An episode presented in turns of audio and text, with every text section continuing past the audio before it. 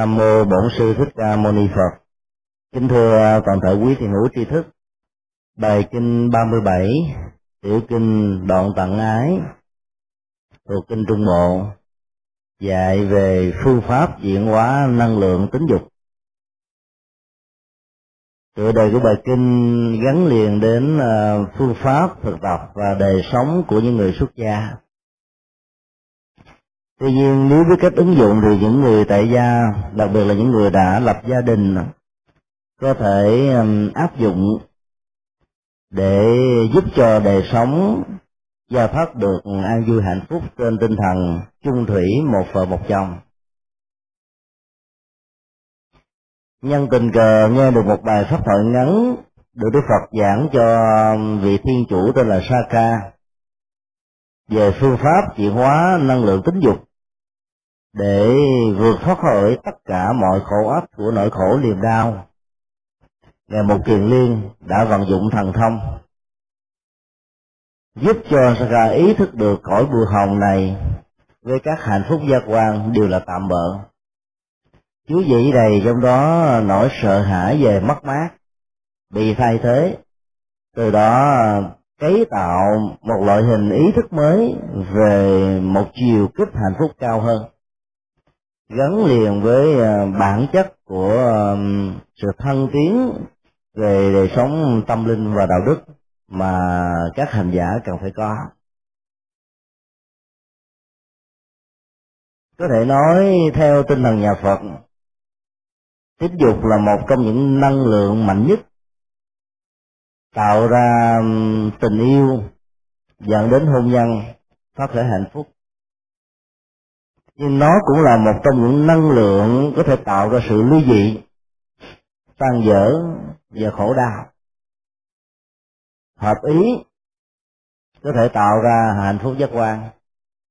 Không hài lòng, bất mãn có thể dẫn đến tất cả những tai ấp đều quy tụ vào năng lượng tính dục mà ra. Tính dục được trên điển nhà Phật sát quyết như là bản năng không chỉ là căn bản mà là bản năng sinh tử của con người và tất cả các loài chúng sinh. Nói chung là loài nào có sự sống. Ở đây, cái điển nhà Phật không dạy chúng ta chặt đứt nó. Mặc dầu bản dịch tiếng Việt gọi là đoạn tận, tức là chấm dứt một cách dứt khoát. Nhưng nghĩa trong từ tâm lý học Phật giáo được dịch là sự chuyển hóa, các hoạt dụng của đó từ chỗ phục vụ cho hạnh phúc giác quan, liên hệ đến cá nhân, lòng vị kỷ, vân vân, trở thành một nguồn cội của những năng lực với sự dẫn khởi của lòng từ bi, cộng với tinh thần dấn thân phục vụ một cách có ý nghĩa hơn. Do đó nó không hề mang lại những sự ức chế cho con người và hành giả đang có những nỗ lực để chuyển hóa nó. Cái điển nhà Phật thường đề cập đến hai khái niệm ái và dục. Ái thuộc về tình cảm, dẫn đến tình yêu. Và biến thái của nó thông qua các hình thức trực tiếp hoặc gián tiếp liên hệ đến tình yêu. Nó gắn liền với bản chất ừ, giới tính của người nữ. Trong khi đó, dục nó thuộc về bản năng của sanh tử, gắn liền rất nhiều với tính cách của người nam sự thu hút giới tính giữa nam lẫn nữ là một sự tổng hòa giữa hai năng lực ái và dục. Mở ra tiến trình của ờ, sự truyền nói giống nòi. Nói kết tình yêu và kéo giữ tô dựng hạnh phúc của gia đình với tư cách là của những người tại gia. Dục thuộc về thể xác. Nó là những uh, giao hoang về à, phương diện vật lý, có thể làm cho con người đê mê, ngây ngất. Bên cạnh đó, nhà Phật còn à, vẽ lên một vài loại hình mới của dục. Nó không chỉ là thuộc về sở xác gắn liền với cá tính của người nam, mà nó liên hệ đến các hạnh phúc giác quan nói chung. Chẳng hạn như khái niệm năm dục lạc trong à, tâm lý học Phật giáo đề cập đến hai nhóm phạm trù căn bản. Theo trạng truyền thống kinh điển Bali thì phạm trù năm giác quan đó bao gồm sắc thanh hương vị và xúc. Sắc đó, bao gồm hình thái màu sắc của con người của mọi sự vật hiện tượng. Có thể à, bao gồm luôn chủ nghĩa thời trang mẫu mã duyên dáng thẩm mỹ vân vân làm cho con người đê mê hoặc là có những ái luyến cần thiết à, dẫn đến tình cảm và hạnh phúc về sau này. Thanh đó là là ít nhất nó là âm thanh của nam đối với nữ nữ với nam. Với những ngữ điệu, với những cái cách thức biểu đạt sắc cảm ở trong trẩm và các loại âm thanh, nhạc cụ, vân vân, có thể làm cho con người có cảm giác ừ, hạnh phúc về phương diện thưởng thức của lỗ tai. Ờ, hương bao gồm tất cả các mùi vị. Vị thì bao gồm tất cả những gì mà con người nếm thông qua cái lưỡi. Và xúc liên hệ đến sự xúc chạm của tay chân uh, mắt nói chung là các giác quan đối với các đối tượng của chúng. Kinh điển Bali nhấn mạnh đến là đối tượng tâm lý học và nhận thức luận của ờ, giác quan trong chiều kích hưởng dụ hưởng thụ các khoái lạc trong khi đó, kinh tạng Bali thì nhấn mạnh đến năm cấp độ liên hệ đến đời sống hàng ngày, như là những dưỡng chất căn bản một cần thiết để tạo yếu tố cho tình yêu, tình dục và hạnh phúc phát sinh đó là tài, sắc, danh, thực và thùy. Tài là tiền bạc hoặc là khả năng. Nó bao gồm luôn cả hai phạm vi vì có những tình huống tình yêu phát sinh từ gia tài sự nghiệp tiền của vật chất nhưng cũng có những tình huống phát sinh từ ờ, năng khiếu sở trường tính chuyên môn trong một lĩnh vực nào đó làm thu phục tính cách của người nữ đang để ý. À, sắc thì thuộc về ờ, dáng vẻ ngoại hình thẩm mỹ. Còn danh nó thuộc về um, vai trò vị trí xã hội địa vị chức tước tên tuổi là những ấn tượng liên hệ đến ảnh hưởng trực tiếp của người đó trong đời sống cộng đồng và xã hội. Thật là những hình thái nuôi dưỡng sắc thân này bao gồm các loại thực phẩm các loại nước giải khát các thực phẩm gắn liền với à, chiều kích của việc phát khởi các hoạt động tính dục. Nói chung chẳng hạn như là những kích thích tố à, như à, à ngũ vị tân hoặc là những loại thực phẩm thịt cá có nhiều ờ, chất liệu có thể làm hưng phấn à, xúc cảm của con người dẫn đến những hoạt động tính dục và những đòi hỏi về thân xác vân vân. Còn thùy là ngủ nghỉ. À, sự ngủ nghỉ cũng thể tạo ra những khoái lạc hoặc là những nhu cầu. Người nào ngủ nhiều quá thì hoạt động tâm trí sẽ ít.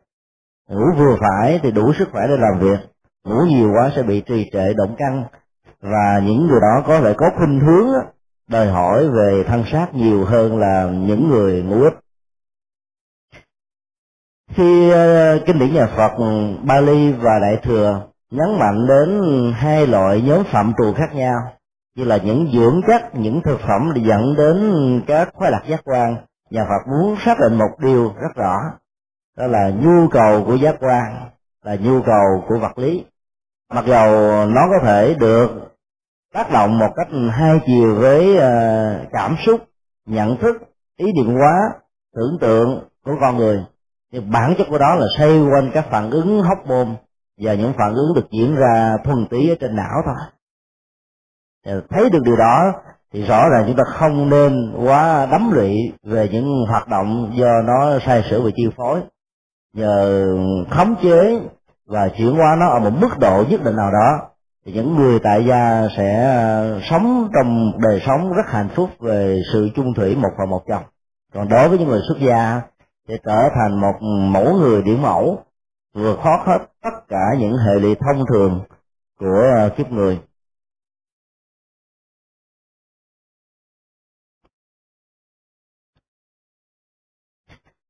Nội dung bản kinh này đề cập đến vấn đề chính yếu là nghệ thuật chuyển hóa năng lượng tính dục.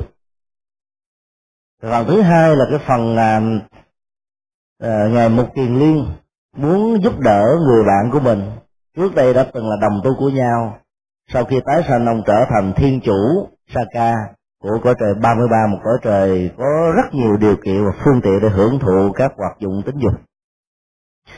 Nó như là một bài pháp nói về nghệ thuật giáo dục ứng với căn tánh của con người và nó cũng phản ánh hai thái độ học Phật pháp khác nhau. Một thái độ học để ngưỡng mộ chánh pháp nhưng việc hành trì là một cái gì đó rất xa lạ và đôi lúc nó không gắn liền với đời sống của người nghe. Còn một hình thái khác của hành trì Phật pháp á, là để vận dụng biến nó trở thành dưỡng chất hay chất liệu của đời sống tinh thần chúng ta chúng ta sẽ thấy được hai thái độ đó để ờ, tìm kiếm một giải pháp thích hợp cho ờ, bối cảnh tâm lý và đời sống sinh hoạt của chính mình.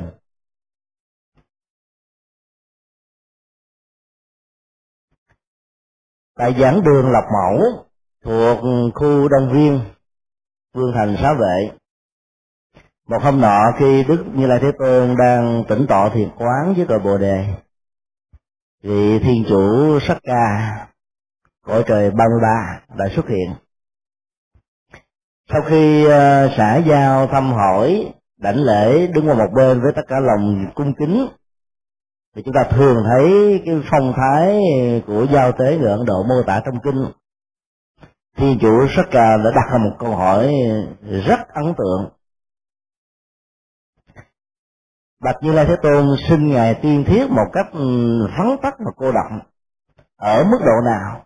Một vị xuất gia có thể chuyển hóa được gốc rễ tính dục, đã được giải thoát, đạt được cứu cánh khỏi tất cả mọi khổ ách an ổn tuyệt đối, thành tựu mọi hạnh thánh, thành bậc số một giữa cõi người và cõi trời này.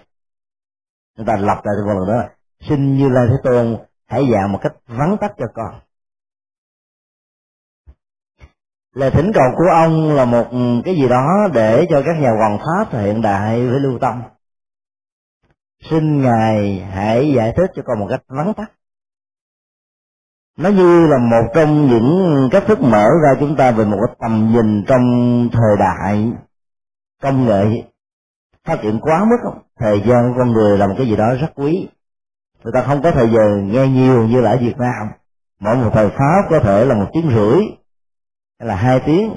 Ở phương Tây, người ta nghe một thời pháp chừng 30 phút 45 phút có đa là một tiếng à. thì thời gian không cho phép họ có thể ngồi lâu hơn, dài hơn. Bài học về tính thời gian trong việc hoàn pháp nó gắn liền với chủ nghĩa công nghệ hiện đại, và nhất là bối cảnh của thế kỷ thứ 21 ông ta đã đặt ra một trong những cách thức rất ấn tượng là hỏi hay đáp giỏi. Câu hỏi rất ấn tượng thì lời giải đáp và trả lời phỏng vấn đó, mới có thể gợi lên những phương châm có ý nghĩa cho người nghe trong mọi tình huống khác nhau. Bản chất câu hỏi của ông là một cái gì đó mà chúng ta không thể nào không để ý. Là vị thiên chủ của cõi trời 33 cơ hội, điều kiện, hưởng thụ tính dục và các khoa lạc giác quan dễ đầy nhưng tại sao ông lại không hỏi những câu hỏi làm thế nào để duy trì hạnh phúc tại vị lâu dài vĩnh viễn trên đó, mà lại hỏi là làm thế nào một vị xuất gia có thể chuyển hóa được năng lượng tính dục? Cái mà được xem như là năng lượng thôi thúc đẩy con người vào tiến trình của sanh tử. Câu hỏi đó là một câu hỏi rất hóc búa. Nó là câu hỏi chung. Gần như là ai thấy tăng ni đi tu cũng cảm thấy rằng họ là những người ngược về ờ, đi ngược lại bản năng tính dục, bản năng căn bản nhất của con người và các loài chúng sanh trong việc truyền nòi giống. Vấn đề chỗ không phải ông đã đặt ra một chủ nghĩa hoài nghi, mà ông muốn hiểu rõ một cách tầng tượng, tường tận thông qua sự thành công của như lai thế tôn, rằng người xuất gia có khả năng chuyển hóa được các hoạt động tính dục để trở thành một mẫu người rất ấn tượng về đời sống đạo đức, về con đường tu tập giải thoát hết tất cả mọi khổ đau.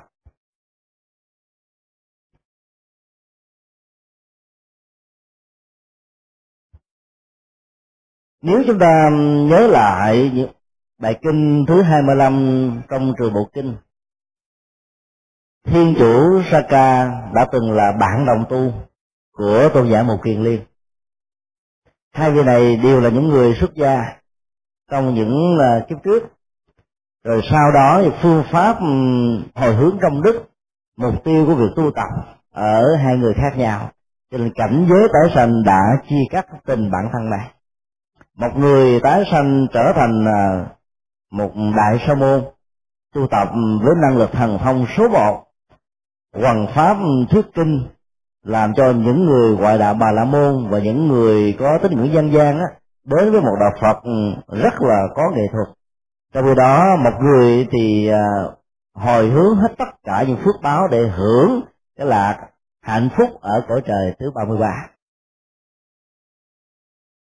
hạt giống của tâm như thế nào thì quả báo cảnh giới sẽ tương ứng như thế đó.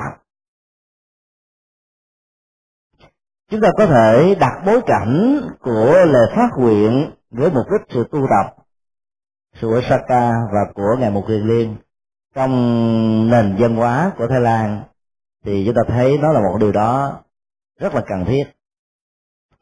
Tất cả những người nam của đất nước Thái Lan, theo truyền thống của đạo Phật trước khi lập gia đình người đó buộc phải có ít nhất là ba ngày hoặc là thời gian nhiều hơn trở thành vị xuất gia. Người ta tin rằng với đời sống của những người xuất gia ở trong chùa được huấn luyện về đời sống đạo đức về đời sống tâm linh về những nghệ thuật sống giản đơn mà có ý nghĩa về những phương pháp tâm lý uh, tri túc và biết đủ về những nghệ thuật biết ơn và đền ơn, về những cách thức vô ngã, vị tha cao cả, về những nghệ thuật dấn thân phục vụ cho cộng đồng và xã hội để làm cho bản ngã con người được chuyển hóa. Thì khi được hóa thân với hình thái là một người chồng và một người cha, người đó sẽ làm hết trách nhiệm, nghĩa vụ về phương diện đạo đức của gia đình và đạo đức cộng đồng. Dành chất xám của đời sống xuất gia ở trong truyền thống văn hóa Phật giáo Thái Lan đã được chuyển tải qua đời sống của những người tại gia. Họ đã có mặt ở mọi ngành nghề của xã hội. Họ đã đưa đạo Phật vào trong lòng cuộc đời. Họ đã làm cho chánh pháp có mặt ở mọi nơi và mọi chốn. Bởi vì tinh thần chánh pháp với tư cách là những người xuất gia, gieo hạt giống xuất gia tạm thời, trong khoảng thời gian nhất định nào đó đã làm cho họ hiểu rất rõ đạo lý và bản chất của hạnh phúc là gì. Ở đây sắc ca đã trải qua con đường của một nhà tu sĩ. Rồi tái sanh trở về à, cõi trời 33 làm giáo chủ tại đây. Dĩ nhiên bản chất của cõi trời 33 là một cái gì đó gắn liền đến các phương tiện và cơ hội hưởng thụ tính dục nếu như sắc ca không có tiền thân là một tu sĩ chắc chắn rằng những khuynh hướng đó sẽ có thể tồi tệ hơn, dẫn đến những cuộc tri hoang bế tắc không có tương lai. Cho nên khi hạt giống của đời sống tâm linh đã được cấy đặt vào, sau đó nó bị những kiếp sống khác phủ trùm, làm quên một thời gian nào đó thì vũ sa ca vẫn gợi nhớ về những hạt giống cần thiết và muốn dần giảm thiểu các nhu cầu về tâm lý, về thân xác, vân vân liên hệ đến khối lạc giác quan. Ông ta đã phải tìm đến như lai thế tôn để sinh những hạt giống tâm linh mà trước đây ông đã từng có. Đó là một trong những nghệ thuật để làm lắng dịu làm nguội lạnh các hoạt động tính dục có thể có trong mỗi con người.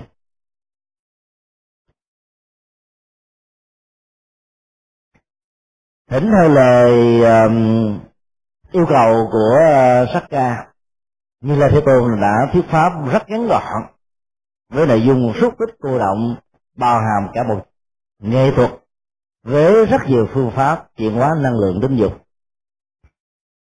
Này Saka để chuyển hóa năng lượng tính dục thì người xuất gia phải tâm niệm ngày cũng như đêm trong mọi đơn vị của thời gian, bất kỳ ở nơi nào, rằng thật không xứng đáng khi để cho tâm của mình bị thiên vị đối với bất kỳ người, vật và sự kiện nào đây là một triết lý của sự tu tập, làm cho tâm hành giả thoát khỏi mọi dướng mắt, có thể gắn liền với các nhu cầu của tính dục nhờ đó, hành giả biết rõ bản chất và cội nguồn của các pháp. Khi dòng cảm xúc, hạnh phúc, khổ đau và trung tính xuất hiện trong tâm thì hành giả phải quán soi tính chất vô thường, đặc điểm ly tham, bản chất chấm dứt và đặc tính buông xả. Do đó hành giả không còn chấp dính bất kỳ vật gì ở trên đời này. Do hết chấp dính nên không còn phiền não. Do không còn phiền não, hành giả có thể chứng đạt nước bàn. Vì ấy có thể tuệ tri và tuyên bố với mọi người rằng, tái sanh đã dứt, hạnh thánh đã thành, việc nên đã làm không còn trở lại trạng thái này nữa. Một bài pháp chỉ có một đoạn văn thôi. Nói chưa vòng trong vòng chỉ có hai phút là hết. Sắc ca vô cùng hoan hỷ, lãnh lễ đức phật, sau đó biến mất trở về cõi trời 33 mặc dù à, thông qua nội dung, chúng ta có thể xác định trọng tâm của bài kinh này là dành cho những người xuất gia, cho những người tu. Mặc dầu đối tượng thỉnh hỏi câu hỏi đó là một người hưởng thụ các hoạt động tính dục. Những gì được như lai thế tôn trình bày qua đoạn văn vừa được trích là nhằm giải bài những phương pháp mang tới cách gốc rễ, đào sâu được thái độ, bản chất về các hoạt động của dòng cảm xúc để giúp cho hành giả có thể tách rời dòng cảm xúc ra khỏi những nhu cầu, tách rời thân thể ra khỏi những nhu cầu các là nhận thức phân biệt ra khỏi những nhu cầu liên hệ đến tính dụng một cách trực tiếp hay là gián tiếp? Vì như là hiểu rất rõ, hoạt động tính dục và năng lượng của nó đó là sự khởi đầu của đời sống. Thông qua sự hành dục của cha mẹ và sự ăn ké tâm thức của người đi tái sanh các yếu tố đó đã hình thành lên một cách gián tiếp và trực tiếp mạng sống của con người và các loài động vật trong kinh điển, chúng ta thấy đức phật đã lặp đi lặp lại bốn tiến trình chuyển hóa tâm thức của các hành giả dấn thân trong đời sống thiền quán tần số tâm thức thứ nhất là hành giả có được trạng thái hỷ lạc tĩnh tại, nhẹ nhàng, tỉnh thơi. Do năng lực chuyển hóa và phương pháp chuyển hóa hết tất cả những rơi rớt và hoạt dụng của năng lượng tính dục trong cơ thể, vật lý cảm xúc và nhận thức của con người. Trạng thái hỷ lạc ở đây được mô tả cao và có giá trị lớn gấp nhiều lần so với các năng lượng tính dục mà nó có thể cung cấp cho đời sống của những người tại gia. Trong kinh thủ lăng nghiêm đức phật sắc quyết rất rõ, các hành giả muốn tu tập giải thoát mà không chuyển hóa được năng lực tính dục này, cũng giống như trạng thái người nấu cát mới thành cơm dầu cho có thể đun lửa lên đến ngàn độ từ năm này sang kiếp nọ, trải qua một khoảng thời gian rất là dài, nhưng bản chất của đá sỏi là đá sỏi còn cơm là do gạo tạo ra. Cho nên, nấu cát nấu sỏi đá không thể nào thành công được. Tương tự cũng như vậy, các năng lực tính dục mà không được chuyển hóa ở trong tâm khảm của người tu, thì bản chất của người tu đó chỉ là một người tự gia đứng đắn không thể nào trở thành một người siêu phàm thoát tục được. Chúng ta đã được như là thế tôn phân tích những phương pháp rất quen thuộc để làm cho người tại gia có thể có chung thủy một và một chồng. Và đối với người tại xuất gia thì làm nguội lệnh hoàn toàn theo cái thức chuyển hóa để chuyển tâm về các ừ, tầng số tâm thức của sự hỷ lạc cao hơn trong trạng thái thiền quán mà không bị lệ thuộc vào các đời sống và hoạt dụng của các giác quan. Phương pháp quen thuộc nhất đó là phương pháp quán bất bệnh là nhằm có một cái nhìn thẩm thấu vào trong bản chất thật của cái gọi là màu sắc, hình thái, dáng vẻ và thẩm mỹ, trang sức của con người, có thể dẫn đến những khao khát tính dục, làm cho người đó cảm thấy chán ngán vì khi nhìn thấy được mặt trái của cái gọi là đẹp rất nhiều bản kinh nhà Phật đã dạy hành giả quán sát.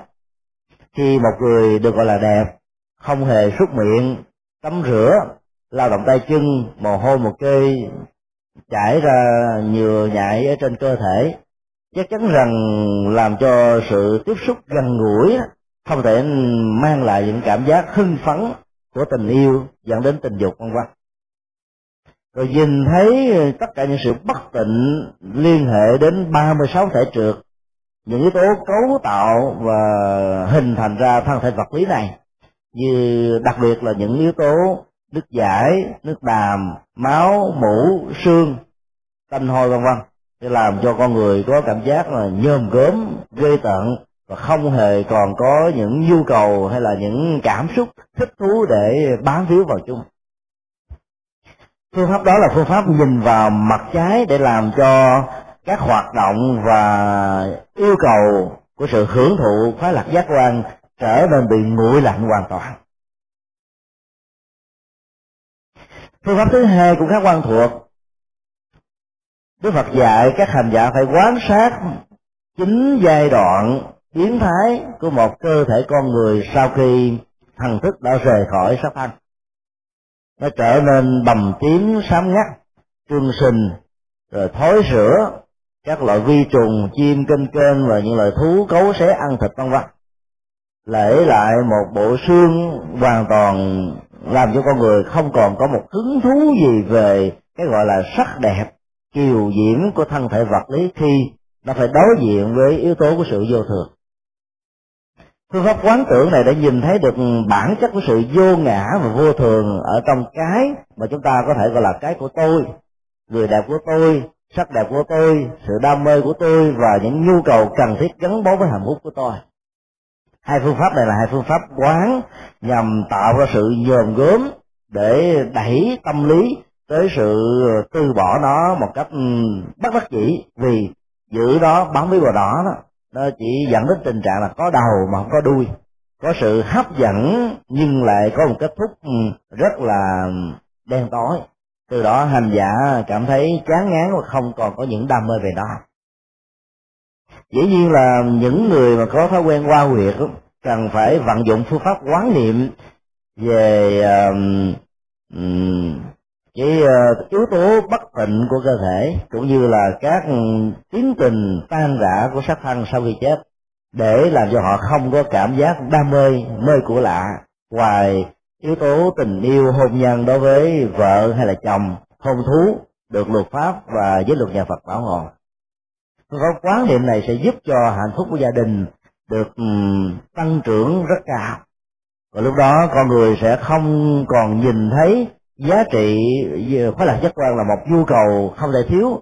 Mà bên cạnh đó đó nó còn gắn liền với những nhu cầu tình cảm sinh hoạt gia đình hạnh phúc liên hệ đến đạo đức tư cách ừ, giáo dục dấn thân rồi các hoạt động xã hội dân gian, những hoạt động mang tính cách là vừa tinh thần vừa tâm linh vừa văn hóa vừa đạo đức. Để tạo ra một mối tổng hòa của một đời sống được gọi là đời sống của kiếp người có tiến hóa về phương diện văn minh và văn hóa vượt lên trên hoàn toàn những hệ lụy và giới hạn của các loài động vật và gia súc. Phương pháp thứ ba rất quen thuộc đó là phương pháp quán tình thân. Để không cấy tạo những hạt giống của khoái lạc giác quan ở những người đẹp, ở những người trẻ, ở những người mà mình có thể có cảm giác rằng hơn vợ hoặc chồng của mình về gia tài sự nghiệp uh, ngoại hình sắc đẹp cá tánh vân vân phương pháp đó là một phương pháp làm cho chúng ta không thể nào cài đặt được tình yêu đối với những người không thuộc về vợ hoặc là chồng hôn thú của mình. Đây là một phương pháp uh, rất có giá trị về phương diện tâm lý học. Mỗi khi mà cái lòng khao khát hay tình yêu thể xuất lên từ tâm chúng ta đối với một người mà không phải là những người khế ước hôn nhân, thì chúng ta phải quán tưởng rằng người đó là người thân của mình. Có thể là em ruột, anh ruột, chú ruột, dì ruột, cha ruột, mẹ ruột, ông ruột, bà ruột, thầy cháu ruột. Thì từ đó, ý thức về đời sống đạo đức đã làm cho các năng lượng đòi hỏi về tính dục đó không thể nào vượt qua giới cách của loạn luân, rằng mình thể hiện tình cảm với những người à, trong thân tộc sẽ làm cho giá trị đạo đức mất đi tất cả từ đó, các nhu cầu tín dụng sẽ được lắng dịu xuống và chỉ được thể hiện một cách đúng phương pháp, đúng người, đúng nơi, đúng chỗ, theo nền văn hóa phong tục tập quán của những nơi mà chúng ta đang sống và đặc biệt là phù hợp với à, những nhu cầu đời sống đạo đức được Đức Phật quy định trong kinh. Ba phương pháp này được Đức Phật giảng dạy rất nhiều trong hai truyền thống kinh điển Bali và Đại thừa.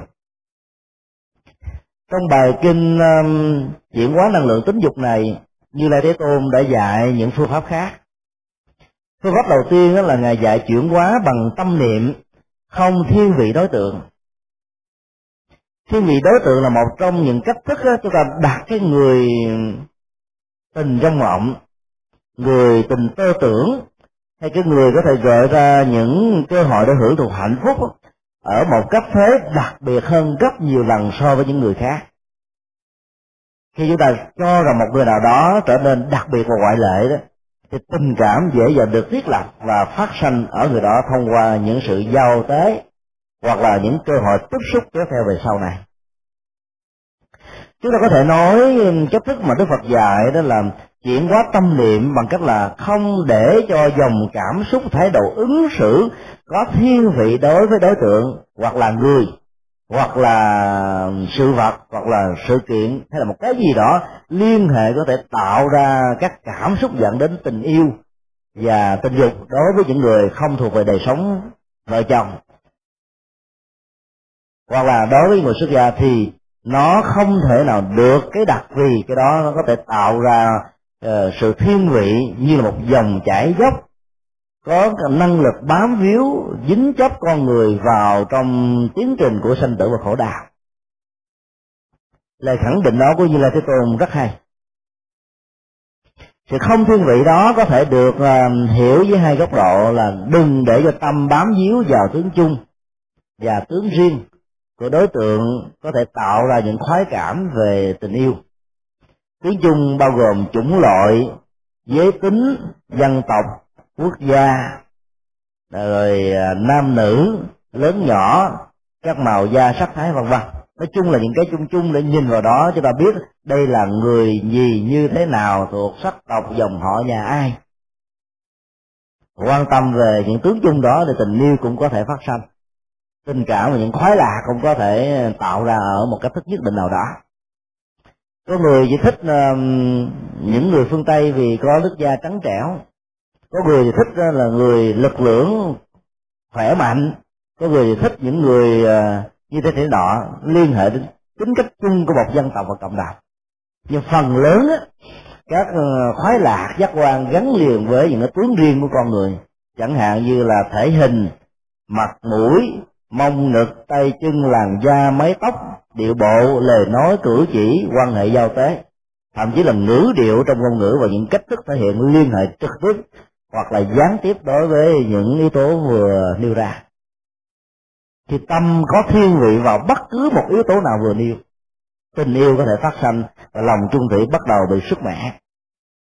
Đó là một cái cơ hội len lỏi để đánh bật cái ý thức về đời sống đạo đức và lương tâm trong đời sống hạnh phúc hôn nhân của những gia đình tại gia. Còn đối với người xuất gia khi tiếp xúc đối diện với những người khác giới tính thì không nên tạo ra bất kỳ một sự thiên vị nhất định nào đó để từ đó các ý niệm về sự xả ly hoạt động tính dục đó, mới có thể được thiết lập một cách có nghệ thuật và có hiểu biết. Thì từ đó các năng lượng này đó mặc dù được Ờ, uh, ẩn núp một cách rất là sâu thẳm trong chiều sâu của tâm thức đó, sẽ được lắng dịu từ từ đến lúc nào đó nó được chuyển hóa tất cả. Đó là một nghệ thuật. Ở trong kinh ờ, có kể một câu chuyện có một vị tôn giả tên là Maha Tích Sa rất đẹp trai. Xuất thân từ một gia đình rất là có vai trò vị trí trong xã hội ông là một người có cách ứng xử đối đáp đó, lanh lệ hoạt bát nhẹ nhàng tài ba lỗi lạc với nhiều tiềm năng. Cho nên từ đó đó ai mà tiếp xúc với ngài đều thương ngài cả. Có một lần ngài đi à, khắc bát ở trên đường phố có một thiếu nữ rất đẹp mới vừa à, gây gỗ với chồng. Chồng à, có tánh vũ phu cô ta buồn quá bỏ nhà đi tính từ bỏ người chồng một cách vĩnh viễn. Thì trong nỗi cô đơn, buồn, chán, vì mình có sắc đẹp, vì mình có khả năng mà chồng lại quá bạc đạo như thế, thì cô ta đang tiếc nuối và mong rằng mình có một mối tình nó đúng như là ý nguyện của mình. Nhìn từ xa xa, thấy tôn xã maha tích xa đi tới cô ta cảm thấy rằng là đây là người mà mình đã từng mơ trong mộng, bây giờ mình mới thấy. Từ dáng đi, tính cách, hình sắc cho đến tánh tình, cô ta có thể có cái nhà cảm giác bao thứ sáu. Đó chắc chắn rằng đây là mẫu người lý tưởng mà mình có thể đặt và gửi gắm cả thân xác và tâm tư của mình cho người đó cô ta mới tiến lời gần, thể hiện những sự chào đón rất niềm nở với những nụ cười duyên dáng. Người ấn độ có một hàm răng rất trắng, rất đều và rất khỏe cho nên nó thể tạo ra thêm cái hương sắc của nét đẹp cơ thể của người phụ nữ. Cái nụ cười của của nàng đã làm cho rất nhiều người điêu đứng. Nhưng đối với tôn giả mà ha tích xà đó, thì ngài đã có một phương pháp quán tưởng rất phù hợp với điều mà đức phật dạy là đừng bao giờ để cho tâm bị thiên vị vào bất kỳ một sự kiện một cái hình ảnh một cái dữ liệu nào liên hệ đến việc mở ra mời gọi các hoạt động tính dục hay là đời sống tình cảm. Cái mà người tu đang có nhu cầu để chuyển hóa.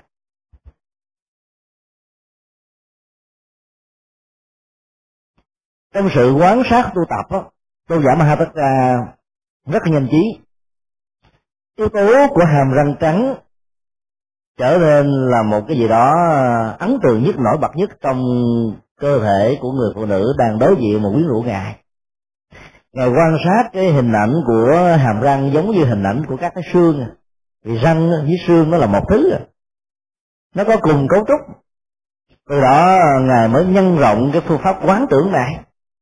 Từ cái hàm xương của răng dẫn đến nhìn cả cấu trúc toàn thể cơ thể của người phụ nữ đẹp duyên dáng yêu kiều tha thước, dễ dàng dẫn đến tình trạng nghiêng thùng đổ nước đó, trở thành một bộ xương đang cười, đang nói, đang đi, đang chạy, đang đứng, đang nằm.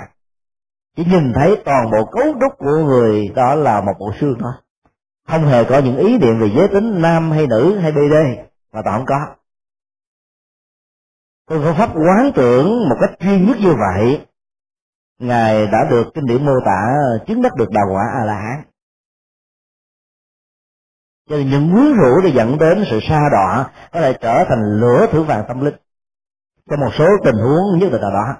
Nhưng nếu như mình chưa phải trong tình trạng của ngày ma thứ sa thì phải tránh ra, chứ đừng có thử chiêu như vậy, đôi lúc đổ nợ.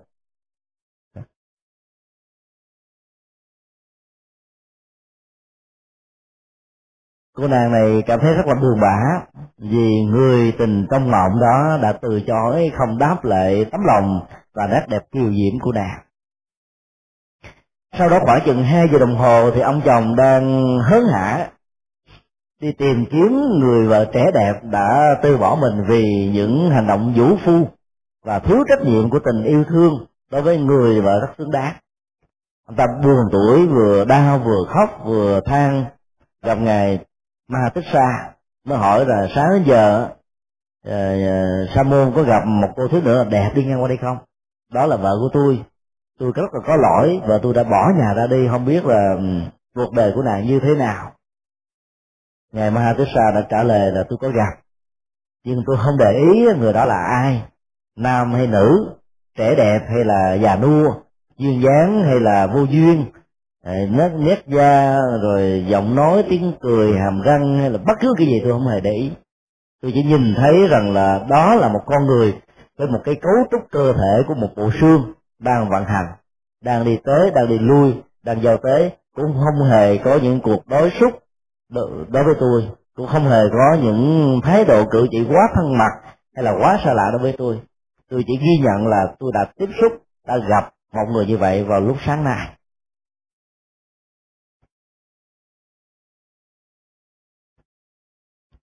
Quán con người như một bộ xương. Có vẻ giống như là ma quỷ hóa con người không? Không có. Đó là một nghệ thuật tâm lý. Khi ai có thói quen được kinh à, phổ môn quan thế âm nói rằng là nếu như năng lực tính dục nhiều quá, trở thành tâm trì niệm năng lực quan thế âm, mong rằng mình thoát khỏi cái nhu cầu quá à, quá sức đó thì sự trì niệm này sẽ giúp cho họ có thể thoát khỏi. Bởi vì cái năng lực niệm và mong cầu cho mình giảm thiểu những yêu cầu của tính dục và hưởng thụ tính dục đã cấy đặt một ý thức, một con chip như một lệnh điều khiển tự động làm cho khi các năng lực tính dục được trỗi dậy trong con người thì ý thức, tỉnh thức này sẽ khống chế, chuyển hóa, làm cho nó bị teo hớp lại đến lúc nó không còn hoạt dụng nữa đó là một phương pháp cấy đặt mang tính cách là tâm lý học. Dĩ nhiên những người có niềm tin tôn giáo sẽ lý giải tình năng lực màu nhiệm của bồ tát quan thế âm. Có thể giúp cho chúng ta đạt được sở nguyện tùy tâm, sở cầu như ý. Nhưng về phương diện tâm lý Phật giáo mà nói, nó là một hình thức cấy đặt nghệ thuật chuyển hóa bằng con chip như là một chương trình tự điều khiển theo lệnh ô tô răng ở đây ngài Maha Tích Sa đã vận dụng một phương pháp khác là không để cho à, yếu tố tâm lý về những cái riêng về những cái chung của con người có thể khởi xuất ra. Từ đó ý niệm về giới tính không có mặt. Khi ý niệm về giới tính không có mặt thì đâu có tình yêu tình cảm gì có thể xuất hiện được. Chúng ta đang đối diện với một người chúng ta nghĩ rằng đó là một con người.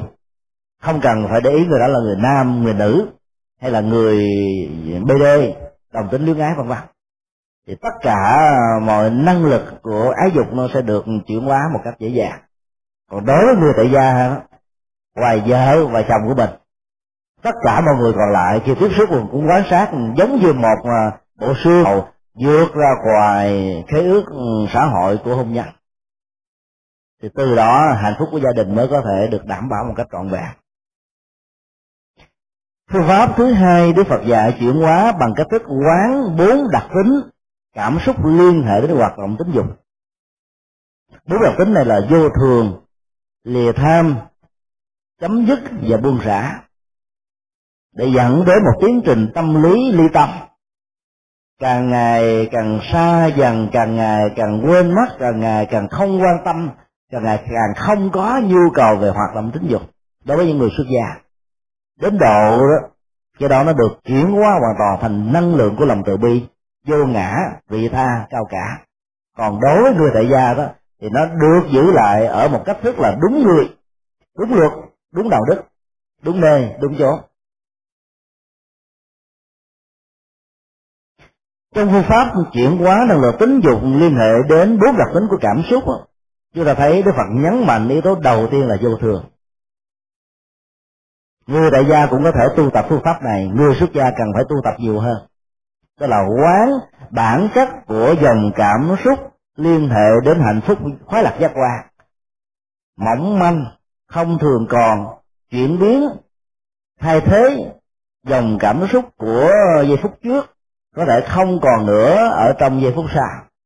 Mỗi lần hồi ức chỉ tạo ra sự nuối tiếc, mỗi lần nhớ đến chỉ dẫn đến trạng thái giả dười vật vả, khó chịu, bằng thần với những cơn nghiện với những sự thôi thúc nhất định nào đó. Sự quán tưởng đó là một cách thức thấy được rằng cái nhu cầu của hạnh phúc nó liên hệ đến các hoạt động văn hóa, đạo đức và tinh thần khác. Còn đối với người tại gia thì cái này không phải là tất cả, mà nó chỉ là một trong những yêu cầu căn bản của đời sống. Phương pháp quán vô thường về dòng cảm xúc hạnh phúc là để làm cho con người đừng quá đê mê đắm nhiễm và trở nên biến thái trong các nhu cầu hưởng thụ. Chúng ta nhìn thấy được thân thể này vô ngã là chúng ta đã tách rời nó ra khỏi dòng cảm xúc của tâm mê chấp. Do vì tâm mê chấp cho nên chúng ta mới đồng hóa các tôi này với thân xác, cái tôi này với dòng cảm xúc.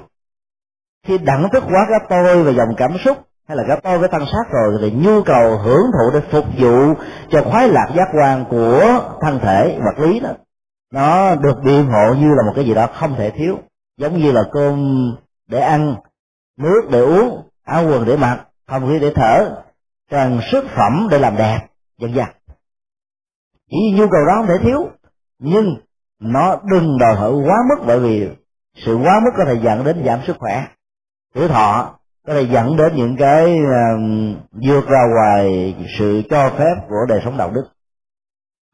Chúng ta có thể quán vô thường, liên hệ với một tiến trình của vô ngã ở dòng cảm xúc. Chúng ta có thể đặt ra câu hỏi, làm gì có cái tôi trong sự hành lạc làm gì có cái tôi trong sự hưởng thụ? Làm gì có cái tôi với những nhu cầu? Làm gì có cái tôi để tìm kiếm thỏa mãn các nhu cầu đó? Người xuất gia cần quán tưởng cần đặt những câu hỏi nhiều như vậy thì lúc bấy giờ cái nhu cầu và sự đòi hỏi đó sẽ giảm thiểu. Giảm thiểu đến lúc nó không có tác dụng gì đối với họ nữa. Còn đối với người xuất gia, đối với người tại gia thì cần phải quán tưởng để đặt cái tình yêu đối với người ờ, trong hôn nhân mà thôi. Sự đê mê nhất thời của dòng cảm xúc khoái lạc giác quan sẽ không bao giờ có thể làm cho con người đánh đồng tất cả bản chất của hạnh phúc là nó. Hay nói một cái khác là trong phương pháp tu tập này, chúng ta có thể quán tưởng cái khoái lạc giác quan chỉ diễn ra theo một cách thức như tình trạng một người đang khát nước, uống vào cốc nước muối hay nước biển. Trạng thái đỡ khát có thể diễn ra ngay tức khắc khi các phân tử nước được đưa vào trong à, cơ thể tiếp xúc với dịch vị, đưa vào thanh quản vào trong bao tử, có thể tạo ra một quá trình trao đổi chất hay là một kích thích tố nhất định nào đó. Nhưng sau đó đó là một cái phản tác dụng phụ rất lớn làm cho cơn hốc hác này ngày càng gia tăng. Thì cái nhu cầu vượt khỏi hoạt động tính dục trong hôn nhân cũng như vậy. Nó làm cho con người lúc đầu đê mê, cảm thấy thỏa mãn. Nhưng về sau nó là một sự trói buộc ràng sức con người vào trong cái phản ứng của thói quen. Còn đối với người xuất gia thì nó sẽ làm cho ý nghĩa của đời sống đạo đức mất đi những giá trị nhất định của nó. Góc độ thứ hai như là thế tôn dạy, các hành giả phải quán đó là yếu tố lìa dòng cảm xúc, tham đắm ở trong các khoái lạc giác quan bằng những câu hỏi rất đơn giản. Ai thèm khát? Thèm khát vì mục đích gì? Phải nhìn thấy được tác hại của dòng khác đó, có thể dẫn đến ảnh hưởng, cảm xúc, thân thể rồi tư cách, phẩm hạnh, rồi giá trị của người đó trong cuộc đời. Đặt ra những câu hỏi như vậy thì cái nhu cầu của sự lìa bỏ, xa lánh nó đó, dưới góc độ của sự chuyển hóa bắt đầu được thiết lập. Chúng ta có thể quán tưởng nó giống như trạng thái con chó gặm một khúc xương khô bản chất của xương có thể cứng hơn răng của con chó. Sự cắn, ngấu nghiến, nghiền nát khúc xương của con chó bằng những chiếc răng của nó. Có thể làm cho nó đỡ thèm đỡ khát. Nhưng nếu chúng ta quan sát, chúng ta sẽ thấy một tình trạng diễn ra. Đó là các nú răng của chó có thể bị sỉ máu nếu nó nhai hoặc nhậm gấm không có phương pháp. Con chó vì đê mê cái khoái lạc của khúc xương nó có thể dẫn đến một ảo giác cho rằng á, máu rỉ chảy từ nú răng của nó chính là máu từ khúc xương được nghiền nát ra. Cho nên nó càng bấm bộ và nhài nghiền nát khúc xương nhiều chừng nào thì sự rỉ máu ở nú răng của nó xuất phát ra nhiều chừng đó. Hình ảnh này được kinh điển nhà Phật nói sự rỉ chảy ở nú răng á do tưởng rằng nó là máu từ trong xương làm cho con chó đê mê, biến thành một nhu cầu không thể thiếu. Trong khi đó, khúc xương không thể tạo cho nó một cảm giác ừ, no, ấm, hạnh phúc nhất định nào cả. Sự hưởng thụ ờ, tính dục đối với những người tại gia vừa qua phạm vi của hôn nhân và giới tính cũng rơi vào tình trạng chảy nú răng của cảm xúc, chảy nú răng của hạnh phúc như vậy còn đối với người xuất gia là chuyện nên chuyển hóa một trăm phần trăm. Cái điển nhà Phật còn dùng à, một hình ảnh thứ hai, giống như tình trạng một bé nhỏ chưa có nhận thức, liếm một miếng mặt rất ngon lành trên một cái lưỡi dao rất bén lưỡi dao này được phủ đầy cả mặt, nó không thấy đâu là cái lưỡi, đâu là cái cạnh của con dao nó chỉ thấy nhu cầu hưởng thụ mặt mang lại sự thỏa mãn về cảm xúc của nó. Nó tiếc nuối cho nên nó liếm từng ly, từng tí, liếm đến độ trên cái lưỡi dao đó, nó không còn một miếng mặt nào cả. Và dĩ nhiên, đến mức độ đó, thì lưỡi đó có thể bị cắt đứt vì lưỡi dao rất bén sự liếm về các khoái lạc giác quan cũng có thể dẫn đến một tiến trình phản tác dụng như vậy, làm cho con người biết nhưng mà vẫn à, nhúng thân vào làm cho con người biết nhưng vẫn không có dừng cương lại. Làm cho con người biết nhưng vẫn làm điều, làm cho con người biết nhưng vẫn thấy rằng nó là một nhu cầu thỏa mãn không thể thiếu. Trong đời sống hôn nhân cũng vậy. Trong đời sống của người xuất gia cũng vậy. Cái nhu cầu đó nếu không vượt qua được thì ngoại tình sẽ có mặt. Dầu là ngoại tình trong tâm tưởng hay là ngoại tình bằng hiện thực. Dầu cho một người xuất gia đó có đoan trang điềm đạm bên ngoài cỡ nào nếu như trong tâm chưa có chuyển hóa được các năng lực tính dục này à, bằng những phương pháp quán tiểu giống như là mặt nằm trên một con dao rất bén thì sự đứt lưỡi về đời sống phạm hạnh và đạo đức đó, có thể diễn ra. Kế tiếp như là thế tôn dạy thái độ chấm dứt trong dòng cảm xúc của khoái lạc giác quan thế loại chấm dứt đó có thể được phát khởi như một ý niệm rằng nhu cầu thoát khỏi ngục ngục tù của cảm xúc. Liên hệ đến giác quan là một nhu cầu giải phóng nỗi khổ niềm đau. Quán tưởng một ngục tù đang giam nhốt con người làm cho người bức bách, khó chịu, tất cả mọi tự do mất hết.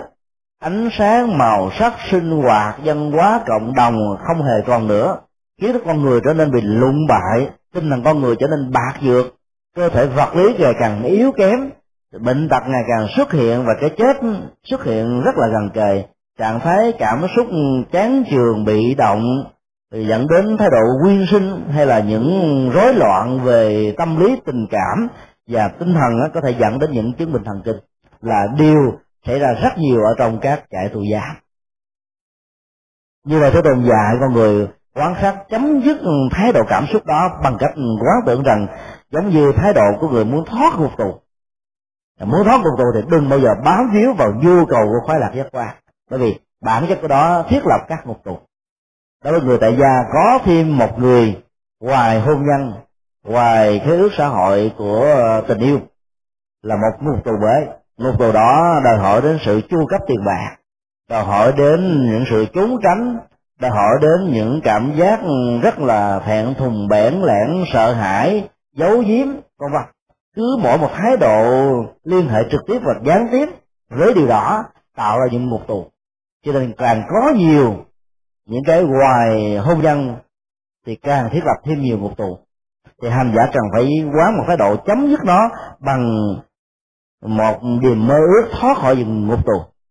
Hoặc là giống như tình trạng của một người ta mong tưởng thoát ra khỏi những sự ràng buộc như là một con chim đang chờ đợi gian sẵn hai đôi cánh của nó, chỉ chờ cái lòng được mở ra là con chim này cất cánh bay cao và bay xa. Thái độ như vậy là một thái độ rất là thôi thúc, mạnh mẽ, dứt khoát. Và những người xuất gia đó cần phải gieo trồng những thái độ như vậy.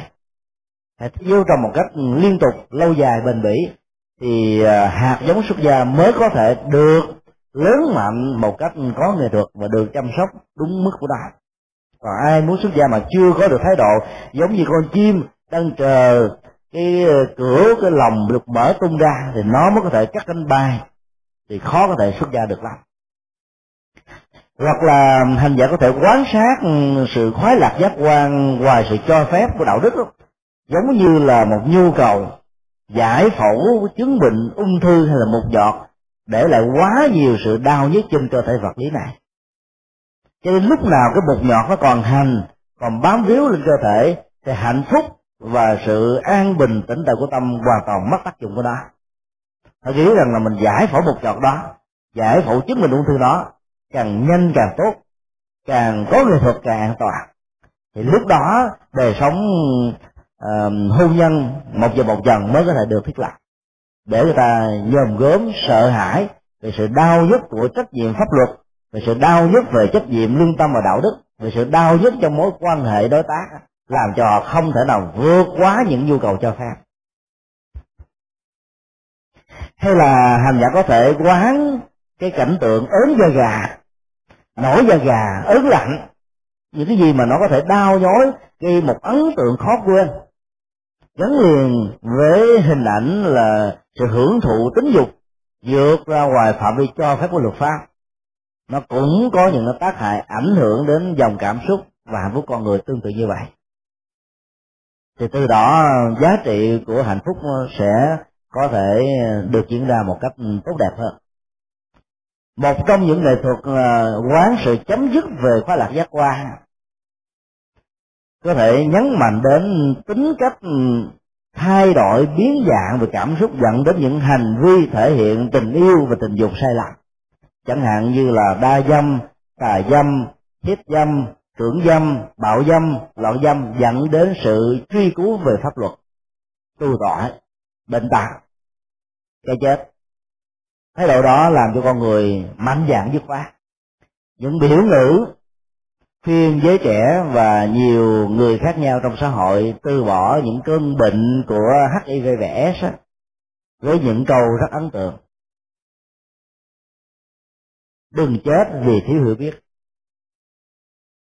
Do đó nó tạo ra một thái độ chấm dứt vĩnh viễn, hoặc là những câu biểu ngữ khuyên con người đừng nên hưởng thụ các loại suy kê ma túy bằng cái câu ma túy, vẽ một cái ờ, khúc một cái đầu sọ. Rồi một chữ s là không nên với một câu tiêu đề bên dưới, đừng thử dù chỉ một lần. Một lần đủ mang đến cái chết, một lần đủ mang lại khổ đau, một lần đủ có thể hối hận mà vẫn không có thể làm mới được cuộc đời. Đó là những thái độ rất dứt khoát để giúp cho con người mạnh dạn chấm dứt đó khi thấy đó được rằng nó không phải là nhu cầu của hạnh phúc cần thiết cho đời sống. Hình ảnh cuối cùng mà như la dạy là hãy cày đặt yếu tố và thái độ của sự buông xả trong bản chất của dòng cảm xúc hưởng thụ các khoái lạc giác quan chúng ta cần phải cài đặt vào trong tâm một chương trình xả ly tham ái. Chương trình đó phải có một cái hoạt động ô tô ranh tức là nó tự điều khiển. Khi nó được cài đặt vào rồi thì nó sẽ có những chức năng để tìm kiếm những nhu cầu của hoạt động tính dục khống chế, khoanh dùng rồi chuyển hóa những nhu cầu này để làm cho hành giả nó có thể đạt được sự tu tập một cách lâu dài. Còn đối với những người tại gia thì khoanh dùng nó trong phạm vi của luật pháp về đời sống hôn nhân cho phép. Sự buông xả này nó có thể được hiểu như là cách thức chúng ta buông một cánh nợ hoặc là quẳng một gánh nặng ở trên vai xuống hay là thoát một cái ấp kéo xe hoặc giống như một trạng thái nhẹ nhàng thoải mái của một người không còn bị vướng phiếu trói buộc ràng buộc bất cứ một cái ờ, cái cái, cái nhu cầu cảm xúc nào. Sự buông rã cũng tạo ra giá trị thoải mái thông dong như vậy. Có thêm uh, những bóng hồng ở trong đời sống của mình ngoài hôn nhân và hôn thú là tạo thêm những sự ràng buộc và mỏi mệt căng thẳng, trốn tránh. Có thêm những nhu cầu của sự hưởng thụ khoái lạc giác quan đối với những người xuất gia, làm đánh mất đi hết tất cả những gì mà mình dấn thân cho đời sống tu học mấy mươi năm cho một lý tưởng nhất định nào đó. Để nhìn thấy chúng giống như một gánh nặng, như là một sợi dây xiềng xích, như là một cái gì đó đè, như là một cái cái cái, một cái trọng lực có thể làm tan nát đời sống hạnh phúc con người thì từ đó sự buông xả và thoát ly chuyển qua nó mới có thể được diễn ra một cách rất là nhẹ nhàng, mà không cần sử dụng bất kỳ một cưỡng lực nào để khống chế nó. Nó có thể khởi đi bằng ý thức, bằng một chương trình tự điều khiển, tự cài đặt với sự tỉnh thức cao độ bằng sự hỗ trợ của những phương pháp quán tưởng rất có nghệ thuật.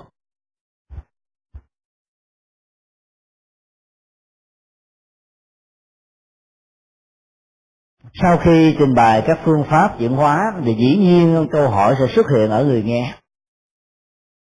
Hết dục còn gì? Đây là câu hỏi rất lớn, được rất nhiều người tại gia đặt. Hoặc là những người à, không chấp nhận con đường xuất gia của tu sĩ Phật giáo, chuyển hóa năng lượng tính dục.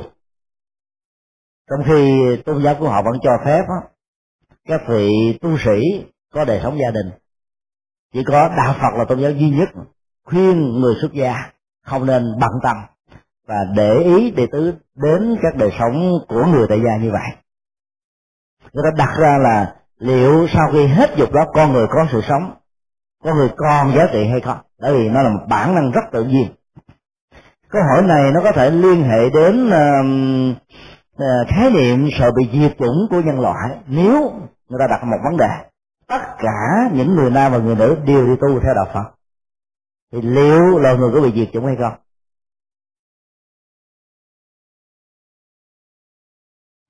Thì tất cả mọi người đều tu theo đạo phật. Tình huống đó và không tạo ra sự diệt chủng của con người. Là bởi vì trong tiến trình tái sanh vô bờ, vô bến á, con người mà tu và được chuyển hóa năng lực tính dục sẽ trở thành những bậc thánh.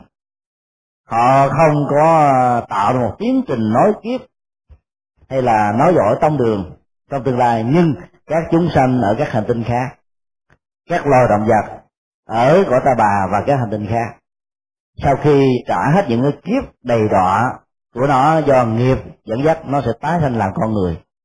Cái quy trình uh, chuyển hóa từ con người trở thành chư thiên từ con người trở thành những bậc thánh và từ các loài động vật trở thành con người đó, là một quy trình diễn ra hàng ngày hàng giờ hàng giây hàng phút khắp mọi nơi và mọi chốn. Có những chúng sanh ở hành tinh khác, tái sanh làm con người ở hành tinh này. Có những con người ở hành tinh này tái sanh làm con người ở những hành tinh đó. Do đó dầu cho cả hành tinh này tu tập một cách có nghệ thuật và đúng theo lời Phật dạy, chắc chắn rằng không bao giờ có tình trạng là bị diệt chủng nhân loại.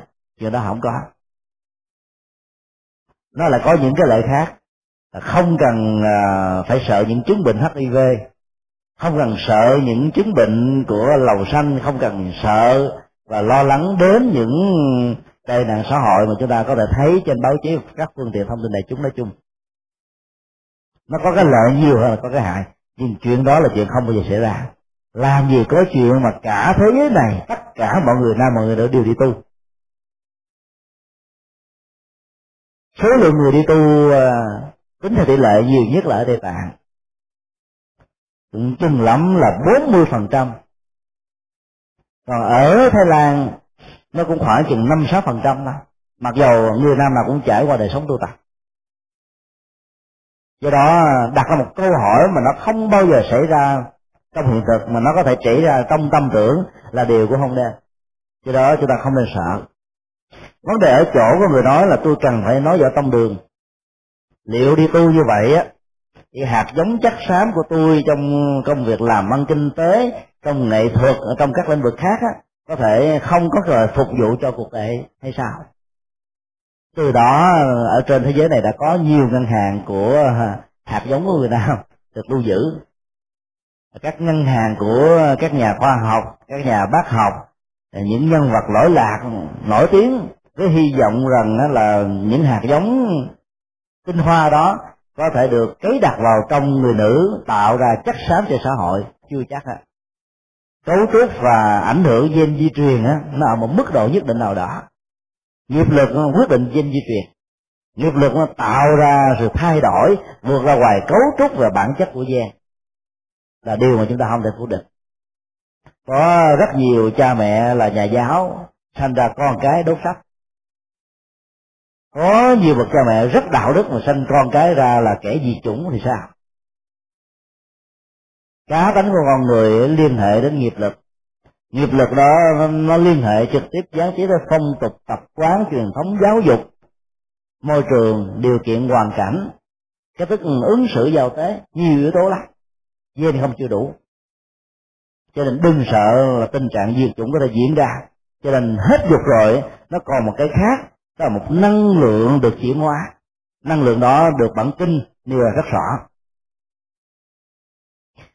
Đạt được sự cứu cánh về đời sống an vui, thoát hết khỏi mọi khổ ách tâm của hành giả sẽ được an ổn tuyệt đối. Hành giả sẽ đạt được sự thành tựu về đức tánh của một bậc thánh, trở thành bậc số một giữa cõi người và cõi trời.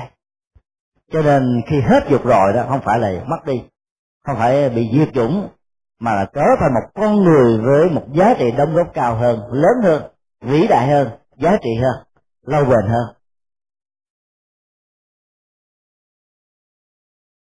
Hiểu được điều này thì ai có tâm niệm đi xuất gia mạnh dạng đừng sợ rằng là mình mất đi nói giỏi tông đường. Các nhân tài trong phật giáo thường là những người đệ tử đến y chỉ, chứ không phải là những người được xuất thân từ tông môn pháp phái đó có một tông môn pháp phái có thể có ờ, mấy ngàn đồ đệ mấy trăm ngàn đồ đệ vì những người kế thừa đó thường là những người ở cho khác đến thôi. Bởi vì trong đạo phật, người ta kính đức, mến mến tâm mà đến để phục vụ lẫn nhau, để làm cho công trình phật sự đó được lợi lạc. Cho nên ờ, có nhiều vị ờ, cao tăng đã không màng đến việc tiếp tăng đội chúng, vì nghĩ rằng là mình độ đệ tử của những người khác có thể có giá trị phục vụ cũng tương đương giống như là độ cho đệ tử của mình. Rồi lúc đó đệ tử của mình ý lại rằng mình là thầy. Mình có tên tuổi có ảnh hưởng trong xã hội trong tôn giáo hay là trong uh, cộng đồng làm cho chúng sẽ khó có thể tiến thân được lâu dài đó do đó ờ, không cần thiết phải có đệ tử để phải nuôi để huấn luyện. Còn đối với những người tại gia cũng vậy cái khuynh hướng người ta muốn truyền thụ lại tất cả những bí kíp võ công của một ngành nghề nào đó cho con người của mình chứ không cho những người dư nước lạ. Rồi gia tài sự nghiệp mình làm lên bao nhiêu năm đó là muốn truyền cho những người thuộc về máu mủ của mình. Ngày nay khuynh hướng đó ở phương tây đã được thay đổi ở một số nhà triệu phú tỷ phú. Khi thấy rằng con cái của họ đó không có lòng hiếu thảo và sự uh, truyền giao gia tài có thể làm cho chúng trở nên hư đốn cho nên có nhiều cha mẹ đã phải giấu cái ngân khoản tài khoản của mình ở trong ngân hàng, không cho những người thân biết. Và họ đã làm một tờ di chúc từ lúc mà họ đang còn khỏe mạnh mấy mươi năm trước. Khi họ có bị à, chết bất đất kỳ tử trong các tai nạn hay là bệnh tật á, thì cái số tiền và tài khoản này mặc nhiên được chuyển vào một cái chương trình từ thiện hay là một ngân quỹ về giáo dục hay một ngân quỹ về chế độ an sinh xã hội nhất định nào đó là vì họ thấy được rằng là giá trị của hạnh phúc đó, nó không nằm ở chuyện mà nói giỏi tâm đường nằm ở chỗ là phục vụ được cái gì cho ai như thế nào phạm vi ra sao. Đến lúc nào đó tất cả mọi người cần phải quan niệm như vậy thì lòng từ bi bắt đầu được mở rộng ra. Chúng ta không còn phục vụ cho người thân của mình nữa mà cho những người không thân. Thì lúc đó tình trạng của lợi dụng lẫn nhau hơn thua chém giật đó nó sẽ giảm đi ở một mức định tối đa khi chúng ta chỉ lo chăm chút cho người thân của mình, thì thái độ vị kỷ ích kỷ sẽ có mặt thôi còn khi mở rộng đối tượng ra, cái đó nó sẽ được tan biến, được chuyển hóa. Phần hai của bản kinh là một nghệ thuật giúp cho người đồng tu là thiên chủ rất ca được chuyển hóa chúng ta chỉ cần liên tưởng đến cái cách thức đặt câu hỏi và yêu cầu của sắc ca đối với như lai thế tôn là xin ngài hãy giảng cho con một bài pháp làm thế nào để chuyển hóa được năng lượng tính dục ở người tu. Một cách vắn tắt thôi. Ý ông muốn nói rằng là con không có nhiều thời giờ để nghe. Con không thể đủ kiên nhẫn để học.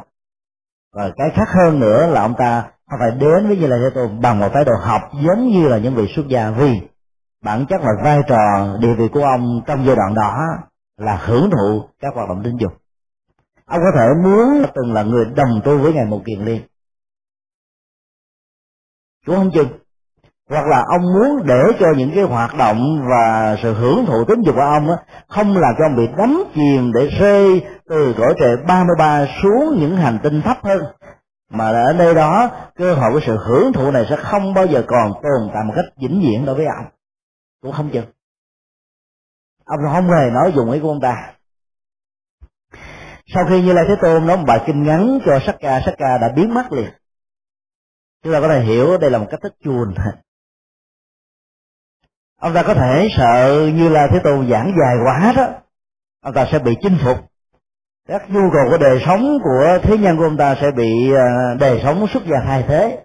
Vì ông đã biết rất rõ rằng là rất nhiều người đến bằng một thái độ muốn chinh phục như lai thế tôn nhưng sau một thời kinh sau một buổi đối thoại đó người đó trở thành đệ tử của như lai khả năng thăng biến đó à, thông qua con đường giáo dục tuyệt vời đã làm cho ông ta rất có ý thức không muốn ngồi tiếp chuyện lâu với như lai thế tôn. Cho nên nghe xong rồi chuồn là thưởng sách. Ở xa xa nhìn thấy cảnh tượng đó ngài à, mưu mu kiền liên mới dùng sức thần thông trong kinh mô tả ngài đã duỗi hai bàn tay ra giống như một kia tiền con thôi bay một cách phù, biến mất khỏi giảng đường và có mặt ngay cõi trời 33 quan sát cảnh tượng một chút xíu thì ông đã nhìn thấy à, sắc ca đó đang hưởng thụ à, dục lạc với rất nhiều à, thiên nữ và thị nữ trên đây. Bên cạnh đó thì có đến 500 nhạc công đang trỗi lên 500 loại nhạc cụ du dương trầm bổng bởi vì nhạc có thể tạo ra cảm xúc tình cảm có thể tạo ra nhu cầu của tình yêu có thể kéo dài các sự hưởng thụ khác nhau. Cho nên chư thiên là những con người ở các hình sinh khác đó, đã từ lâu xa hiểu được những yêu cầu về cảm xúc này cho nên họ đã tận hưởng nó một cách tối đa. Thấy tôi là bộ kỳ liêu xuất hiện Saka đã ngưng lại hết tất cả những cuộc vui chơi đó và chúc tụng với những lời lẽ rất là đứng đắn. Nói rằng, thưa tôn giả một kiền liên, đã từ lâu chúng ta không gặp nhau. Hôm nay chúng tôi rất có phước được ngài quá trước tham quan đến cung điện của chúng tôi. Nếu ngài không chơi thì xin mời ngài hãy ngồi ở trên cái ngai mà tôi đang ngồi. Nói xong ông ta nhường cái ngai, rồi ngồi ở một cái ghế thấp hơn để bày tỏ lòng tôn kính của một người tại gia đối với một người xuất gia. Mặc dầu tiền thân của họ là bạn đồng tu với nhau. Ở đây muốn nói là một điều là giàu cho vua chúa, quan tước, vai trò vị trí trước phận sòi lớn cỡ nào đi nữa, thì về đời sống tâm linh của họ vẫn thấp hơn những người xuất gia chân chánh. Cho nên tôn trọng giá trị tâm linh chân chánh như vậy là để tô bò cho hạnh phúc của cuộc đời. Các chính thể nào mà muốn khống chế vai trò tâm linh thì không, chính thể đó khó tồn tại được lâu dài lắm bởi vì họ sẽ đánh mất cơ hội để học được đời sống tâm linh và đạo đức ở những người xuất gia. Vua chúa có thể là, và những nước phật giáo nam tông, đã quy vào và lại lục những vị xuất gia giàu chỉ mới chào đầu có một buổi sáng. Cái truyền thống đó vẫn còn được giữ rất đẹp cho đến ngày hôm nay. Do đó quần chúng trong thời hiện đại vẫn gặp vua Thái Lan quỳ mập xuống giống như là cách đây mấy chục thế kỷ về trước của thời kỳ phong kiến quân chủ. Trong khi đó, vua để tôn thờ đảnh lễ những vị xuất gia. Bản thân của vua cũng đã từng xuất gia năm bảy năm. Cứ vài năm một lần là nhà vua xuất gia ba tháng trong mùa an cư. Và nhà vua thái lan thời hiện đại là người rất mẫu mực không hề có hoa bướm, chỉ có một vợ duy nhất thôi. Khác với vị vua Mahidol đã tạo ra cái truyền thống cách tăng của à, Thái Lan trong việc tiếp xúc với nền tảng truyền thống văn hóa của phương Tây. Ông có rất nhiều vợ, đến cả mấy trăm người con. Cuộc đời của ông đã được Hollywood dựng lên hai bộ phim, cả hai bộ phim đều đoạt giải Oscar, rất ấn tượng. Bộ phim mang tên là Vua và tôi, The King and I. Quý vị có thể tìm mua và xem ở các à, chỗ mà cho thuê phim á rất có ý nghĩa. Trong đó nhà vua hiện tại này là một người phật tử điển mẫu không hề có những nhu cầu vượt quá những hạnh phúc bình thường. Ông ta trở thành một người phật tử một hành giả rất lỗi lạc và mẫu mực.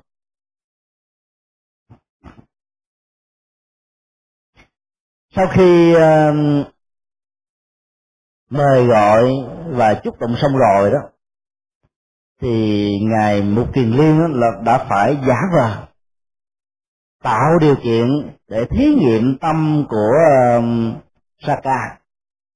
Như thế nào sau khi nghe được bài pháp của như lai thế tôn? Hay là phép đó là một nghệ thuật để bắt mạch tâm trước khi quá độ một người nào đó? Nó là một nghệ thuật vận dụng uh, tha lực hay là hoặc vận dụng yếu tố uh, tha tâm thông để hiểu biết được cái dòng chảy cảm xúc người này ở chỗ nào thì quá độ mới có thể thành công. Nghe một người liền nói thật là diễm phúc nếu tôi có thể nghe được một phần nào đó lời pháp nhiệm màu, được như lai thế tôn đã giảng cho ông một cách vắn tắt khi nãy. Khi được ờ, đặt ra một câu hỏi yêu cầu như thế đó, sắc ca khó có thể từ chối được lắm. Nhưng mà sắc ra là một người rất có chiều sâu, là một người rất tâm lý.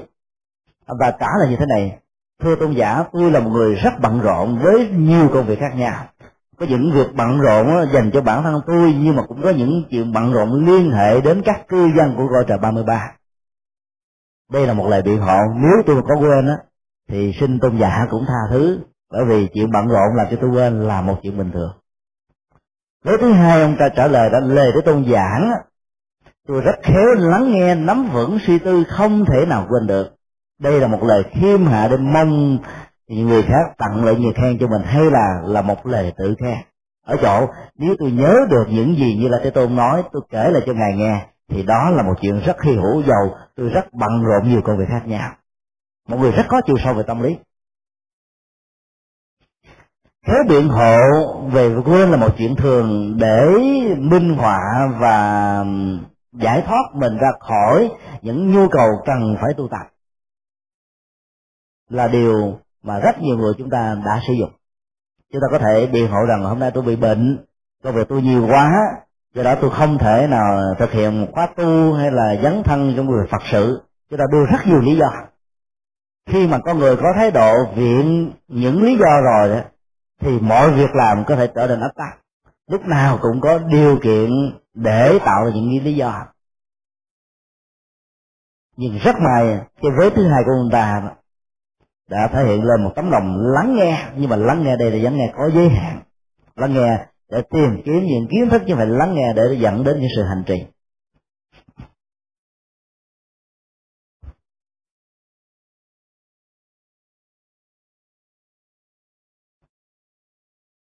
Sau đó Sakka đã thể hiện ra thái độ rất hãnh diện, tự hào về những gì mà mình đã thành công. Dĩ nhiên ông ta đã nhớ rất rõ ông và ngài mục kiền liên là bạn đồng tu. Ngài mục kiền liên trở thành một vị thánh giả a la hán hỗ trợ đắc lực cho công trình hoàn pháp của như lai thế tôn. Và ông trở thành một vị thiên chủ ở cõi trời 33 cũng đã từng dẫn ờ, các đệ tử đồ đệ của mình đến nghe như lai thế tôn thuyết pháp. Nhưng cái niềm hãnh diện của ông đó, làm cho ông không nhìn thấy được giá trị tâm linh của ngài mục Kiền liên mặc dầu ông đã mời thỉnh ngài mục Kiền liên ngồi trên ngai vàng của ông ông nói như thế này. Lầu đài mà tôi đã tạo ra này, nó là kết quả của một cuộc khải hoàn trong một cuộn chiến rất là lâm ly bi đáp giữa thế giới và cảnh giới của chư thiên và thế giới của các atula. Đây là hai cảnh giới có mặt ở hai hành tinh khác nhau. Trong kinh mô tả đó, người nam trong thế giới của atula thường xấu trong khi đó nữ của atula thì rất đẹp chư thiên atula thì vạm vỡ to con lớn sát bảnh bao. Cho nên họ thường thích các nữ atula và cuộc chiến giành các nữ atula đã từng diễn ra giữa hai thế giới chư thiên và atula này. Phần thắng phần lớn thuộc về chư thiên bởi vì uh, trình độ khoa học phương tiện chiến lược chiến thuật của họ cao hơn là những người Atula vì lòng sân đã làm cho Atula trở nên nhỏ bé trở nên xấu xí trở nên mất hết trí khôn sáng suốt ông ta đã kể lại những kinh nghiệm đó. Ông ta nói rằng là cái tòa nhà này đó tôi đã tạo lên trong đó nó có đến cả một trăm vọng tháp khác nhau.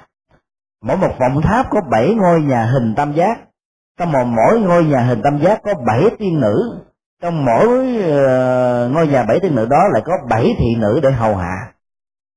Mời ngài hãy cùng tôi tham quan cung đài rất uy nga tráng lệ sáng rực màu sắc với bảy loại ngọc báo khác nhau. Tôn giả mưu kiền liên đã im lặng nhận lời ở đây không phải là lâu lâu đi sửa mắt. Giống như nhiều người nói là à, tu sĩ đi coi phim là sửa mắt. Ở đây ngài một kiền liên muốn thân hành với ông để có cơ hội chuyển hóa thái độ cống cao ngạo mạn của ông. Sự hãnh diện tự hào nó làm cho ông ta đánh mất đi hoặc là làm quên đi các tiềm năng hạt giống của đời sống thoát tục mà ông đã gieo trồng ở những đời trước với tôn giả một kiền liên.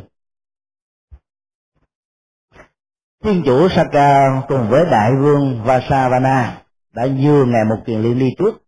Khi đến đâu thì họ ờ, đi giải thích. Dĩ nhiên khi bước qua từng ờ, những ngôi nhà tam giác rồi các giọng tháp, vân vân á, thì rất nhiều ờ, thị nữ và tiên nữ bẽn lẽn thẹn thùng e lệ như là đang nhìn thấy người chồng chưa cưới của mình. Bất kinh mô tả như vậy. Tức là sự e lệ đó đã tạo ra vẻ đẹp kiều diễm của người nữ thu hút đến uh, cái nhu cầu của tình yêu của hôn nhân của uh, tính dục. À, sống trong một môi trường như vậy con người khó có thể thoát ra khỏi sự hưởng thụ lắm. Vì ngài mu kiền liên đã chứng thành thánh quả cho nên những sự e lệ thẹn thùng, những ngôn ngữ của tình yêu tế nhị qua những hình thái của người nữ đó không đủ sức để chinh phục ngài như đã chinh phục ừ, thiên chủ sắc ca.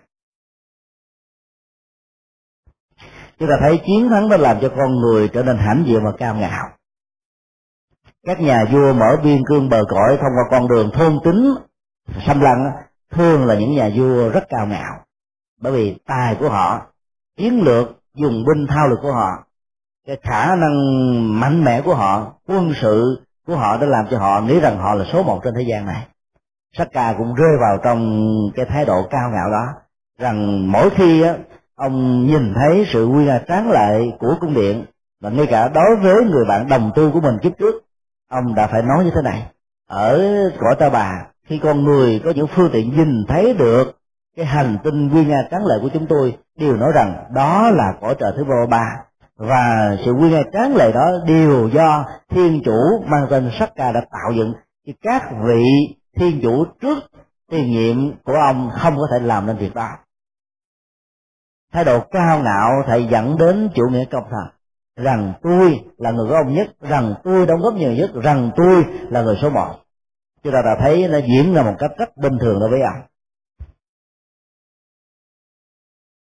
Mai mà ông đã có tiền thân là một người tu á mà ông còn hưởng thụ với uh, sự đầy vanh của uh, khóa lạc giác quan. Theo bản kinh mô tả nếu chúng ta làm một bài toán cộng trừ nhân chia thì tại cái uh, cung đền này đã có đến bốn chín trăm tiên nữ rồi làm vợ của ông. Mỗi một tiên nữ có bảy thị nữ và bảy thị nữ đều là vợ lẽ của ông thì ông ta có đến là ba mươi bốn ba trăm thị nữ hầu hạ có lẽ đây là một con số phá kỷ lục không biết là ở các hành tinh khác có như vậy không? Chứ theo mô tả này đó thì ông là một người có lẽ có đến là mấy chục ngàn đứa con. Sự hưởng thụ khoái lạc giác quan đó lớn lắm. Mai mà ông có tiền thân là người người tu đó. Còn còn như vậy nếu như tiền thân của ông ta không phải một người tu thì cái nhu cầu của việc hưởng thụ các hoạt dụng giác quan này có lẽ nó còn lớn hơn nhiều lắm. Cho nên biết đó, nó tạo ra cái dừng hiểu nó tạo ra sự kết thúc.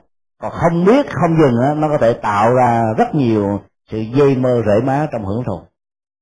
Và ở đây ông cũng còn biết ở chỗ là ông hỏi thỉnh đức phật giảng về nghệ thuật chuyển hóa năng lượng tính dục của người tu vì ông đã bị thất bại trong một kiếp trước. Và ở trong đời sống hiện tại này, ông cũng hoàn toàn thất bại. Cái nhu cầu đó nó đã dâng trào quá lớn trong ông. Hay nói cách khác là lạc thú quá nhiều khó tu phương tiện đời sống vật chất quá đầy đủ việc tu tập càng khó khăn. Trước đây các nhà sư đều ở núi ở rừng. Tiếp xúc với môi trường hoàn cảnh điều kiện sinh hoạt thành thị không có nhiều. Cho nên các giác quan nó, nó được khống chế được chuyển hóa được chăm sóc kỹ lưỡng lắm còn bây giờ đi ra đường có gặp nhan nhãn ở đâu cũng gặp. Có những tờ báo người ta viết ờ, uh, điểm hòa đó công viên văn hóa lao động, tức là khu vực tao đàn đó họ mới chú thích thiền đây là một công viên văn hóa, nó có rất nhiều hoạt động dao động, lao động của tình yêu, chứ có toàn là cặp trai và gái không. Cho nên đặt tên là công viên văn hóa lao động là một cái gì đó rất là xúc phạm đến bản chất của tao đàn để phục vụ cho văn chương chữ nghĩa thi phú hoạt động văn hóa ngày nay khuynh hướng đặt à, các khu phố mang tên văn hóa đó, lan tràn khắp mọi nơi, mọi chốn. Ở đâu chúng ta cũng nói là khu văn hóa, làng văn hóa, nhà văn hóa. Như thể văn hóa là một cái gì đó à, nó thuộc về trình độ kiến thức sống không phải. Chỉ sau bảy năm bảy năm chúng ta mới thấy khái niệm văn hóa này được sử dụng sai với ngữ cảnh của nó và đã dùng ờ, cái từ trình độ văn hóa để muốn biết cái người làm đơn hay là cái người khai lý lịch này đã có được kiến thức học lực ở cấp độ nào. Thay đổi thay vì ta dùng chữ học phấn thì đây là trình độ văn hóa. Cho nên văn hóa đã được hiểu với một cái nghĩa là có kiến thức có hiểu biết. Cho nên đó văn hóa là những hoạt động vừa tinh thần phần nhiều đó là tinh thần gắn liền và tác động trực tiếp đến uh, sinh hoạt vật chất và cái gì để lại những nét đẹp truyền thống những nét riêng đó, cái đó là văn hóa. Các làng xã phố ấp của chúng ta không hề có văn hóa mà cứ để là khu phố văn hóa. Chỗ nào mà để nhiều như vậy thì chỗ đó thiếu văn hóa lắm. Một cái phản tác dụng ở chỗ nào đề không được phóng quế nơi đây thì chỗ đó là phóng quế nhiều lắm ta mới đề bây giờ cái bản đề là khu phố văn hóa vì có lẽ nó có những hoạt động phi văn hóa sao? Cho nên cái cách thức đặt tên hết sức tế nhị chánh danh trong nghệ thuật dùng từ á, có thể tạo ra những ý nghĩa. Còn thiếu chánh danh có thể dẫn đến những sự phản tác dụng lớn lắm.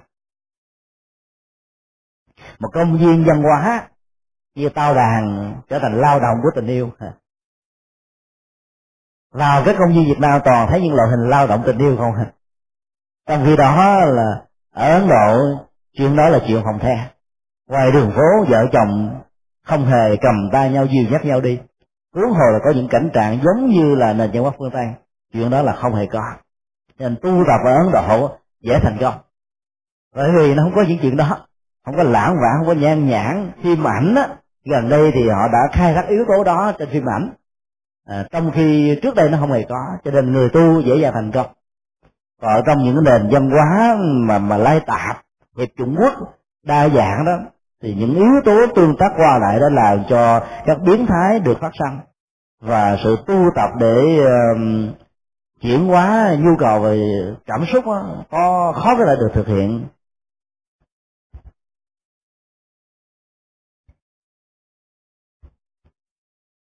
Ngày một kiền liên nhìn thấy sắc ca quá cao ngạo để đánh thức ông ta khỏi sự cao ngạo này và muốn ông ta trở về một đời sống đừng quá đam mê trong sự hưởng thụ quá mức. Một kiền liên mới dùng thần thông tập trung vào ngay mũi ờ, đầu của ờ, bàn chân chắn ấn vào xuống lòng đất. Lúc đó, cả cái cung điện và thế giới của cô trời ba ba bị rung chuyển, giống như bị động đất. Dĩ nhiên nó không đến mức có thể tạo ra sự đổ nát như là khoảng 7 độ Richter trở lên. Tạo ra một cái ấn tượng gây sự sợ hãi ở trong lòng của thiên chủ sắc ca và đại vương ờ, uh, Caesar Vana mà thôi. Trong khi đó, đó hai nhân vật này đó lông tóc dựng ngược quảng hốt lo sợ lo rầu vì cung điện của mình sẽ không còn nữa thì lấy đâu cơ hội để hưởng thụ khoái lạc với các tiên nữ và thị nữ. Trong khi đó các thần dân được quan hô tung tế rằng thật là kỳ diệu thật là hiếm có sức thần thông lớn của ngài mục kiền liên họ mới chứng kiến lần đầu tiên. Họ càng thán phục thì Saka lại càng hoang mang vì sợ bị thay thế. Ta thấy một người là tài hơn mình thì những gì mà mình à, thể hiện với họ trước đây nó không còn đủ sức thuyết phục để họ trở thành vợ để họ trở thành những người phục vụ cho mình điều đó đã làm cho ông ta phải đối diện với một sự khủng hoảng rất lớn về đời sống nội tâm. Để phải suy nghĩ lại, hay nói một cách khác là thông qua sự chấn động về lâu đài đó, ông ta bắt đầu thể sinh là một tâm niệm rằng tất cả những cái phục vụ cho hạnh phúc giác quan có thể đối diện với cái vô thường. Nó có thể bị tan biến bất cứ lúc nào. Trạng thái thiên tai, động đất, hạn hán, lũ lụt, mất mùa, có thể diễn ra ở mọi nơi và mọi chỗ có điều nhiều hay ít, lâu hay là mau mà thôi. Ý niệm đó xuất hiện đã làm cho ông ta đã phải sợ hãi. Và đây là một trong những nghệ thuật tôn giả một kỳ liên đã cài đặt ý thức về vô thường, vô ngã vào trong não trạng về sự hưởng thụ khoái lạc giác quan của thiên chủ sắc ca. Để đánh thức những hạt giống tâm linh mà vị thiên chủ này ở những kiếp trước đã từng là một hành giả tu tập. Cái thức đánh thức như vậy rất cần thiết sau khi ghi ý thức đó xong rồi đấy. Ngài mục kiền liên không hề có những lời giả từ. Bỗng nhiên biến mất khỏi thế giới cõi trời 33 trở lại ờ, ta bà này. Trong sự ngạc nhiên vô tận của những người thán phục và nỗi lo sợ của Saka. Chưa bình tĩnh mà chưa tỉnh thức khỏi cơn lo sợ và khủng hoảng đó, các thiên nữ đã nói, có phải vậy chính là như lai thế tôn? Thầy của thiên chủ, người mà thiên chủ đã từng kể cho thiếp nghe hay không? Saka lắc đầu và nói rằng đó chỉ là người bạn đồng tu của ta mà thôi. Các thiên nữ không tin. Thật là tốt lành. Thiên chủ đã có một người bạn có sức thần thông rất lớn, có oai lực nhiệm màu chưa từng thấy trong lịch sử. Chắc chắn rằng vị ấy chính là như lai thế tôn, thầy của thiên chủ cái thức này để cho chúng ta thấy rằng họ đã cài đặt những ý thức về sự giới hạn của bản thân Saka trước một vị bạn mà họ cho rằng có thể là như là thế tôn. Với khả năng thân biến đó đã làm cho họ quy phục như vậy rồi, thì huống hồ là như lai thế tôn, thì họ càng phải quy phục nhiều hơn nữa. Câu chuyện độ người bạn tiền thân là đồng của mình đã kết thúc tại đó. Một kỳ liên trở về lại với thế giới ta bà đảnh lễ quỳ bên đức phật. Trước sự chứng kiến của rất nhiều vị à, xuất gia và những người cư sĩ có mặt ngày hôm đó. Ngài đã kể lại sự kiện bay lên cõi trời 33 cuộc tiếp xúc, giao du với sắc ca và những sự kiện diễn ra tại đây.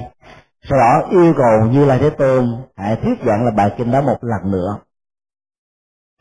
Cái cách thức là mượn chuyện trên trời nói chuyện trên dưới đất là một trong những nghệ thuật hoàn pháp rất rất hay ở trong truyền thống kinh điển của như như lai trước đây chúng ta có khái niệm là nói chuyện trên trời. Ám chỉ cho những chuyện quan đường không đâu. Có thể không liên hệ đến những cái đang diễn ra như là những hiện thực. Ngày hôm nay chuyện trên trời không phải không phải là chuyện không đâu, mà chuyện rất hiện thực. Máy bay là chuyện trên trời. Du ngoạn hành tinh này sang hành tinh khác là một ừ, chuyện trên trời.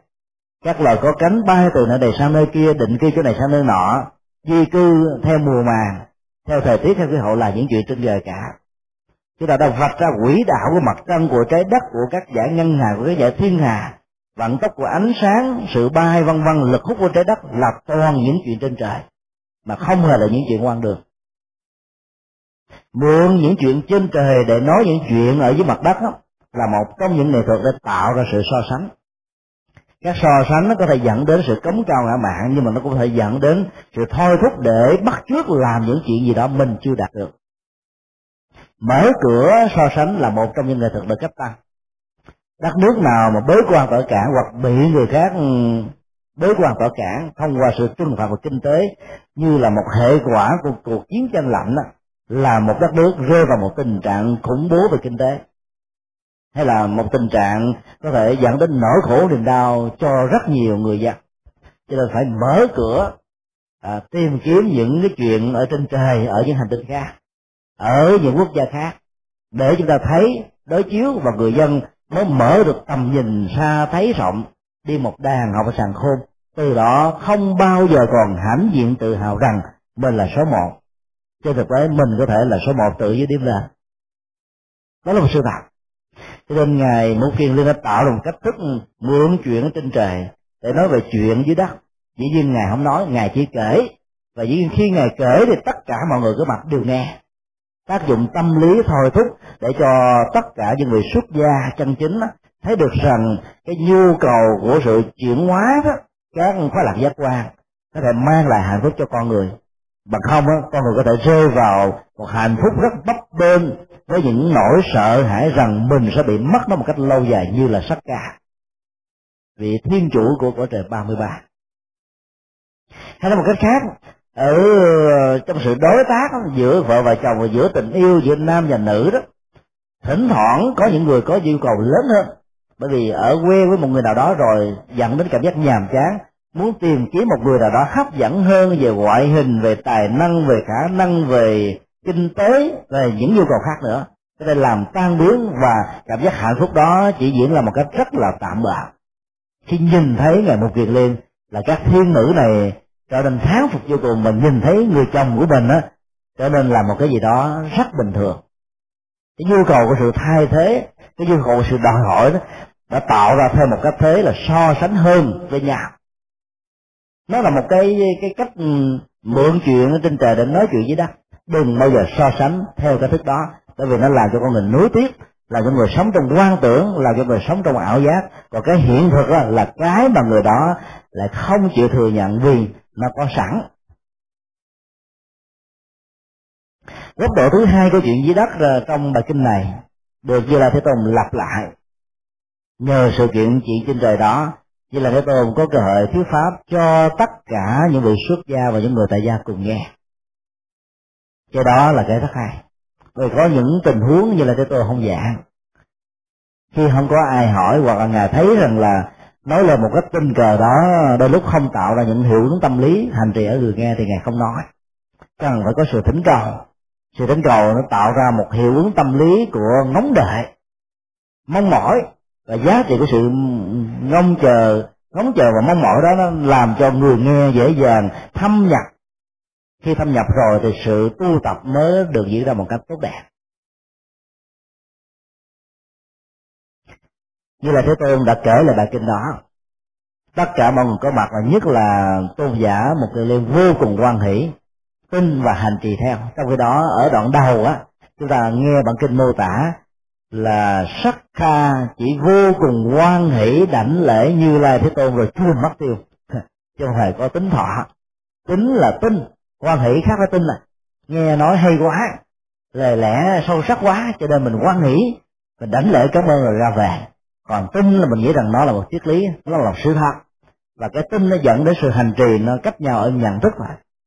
Ở đây, cái hiệu ứng tâm lý của một bài kinh từ như lai thế tôn hoàn toàn khác đối với sắc ca, là một thiên chủ với nhiều phương tiện hưởng thụ, và đối với ngài một kiện liên cũng như là những vị xuất gia đệ tử của như lai thế tôn nó khác nhau nhiều lắm.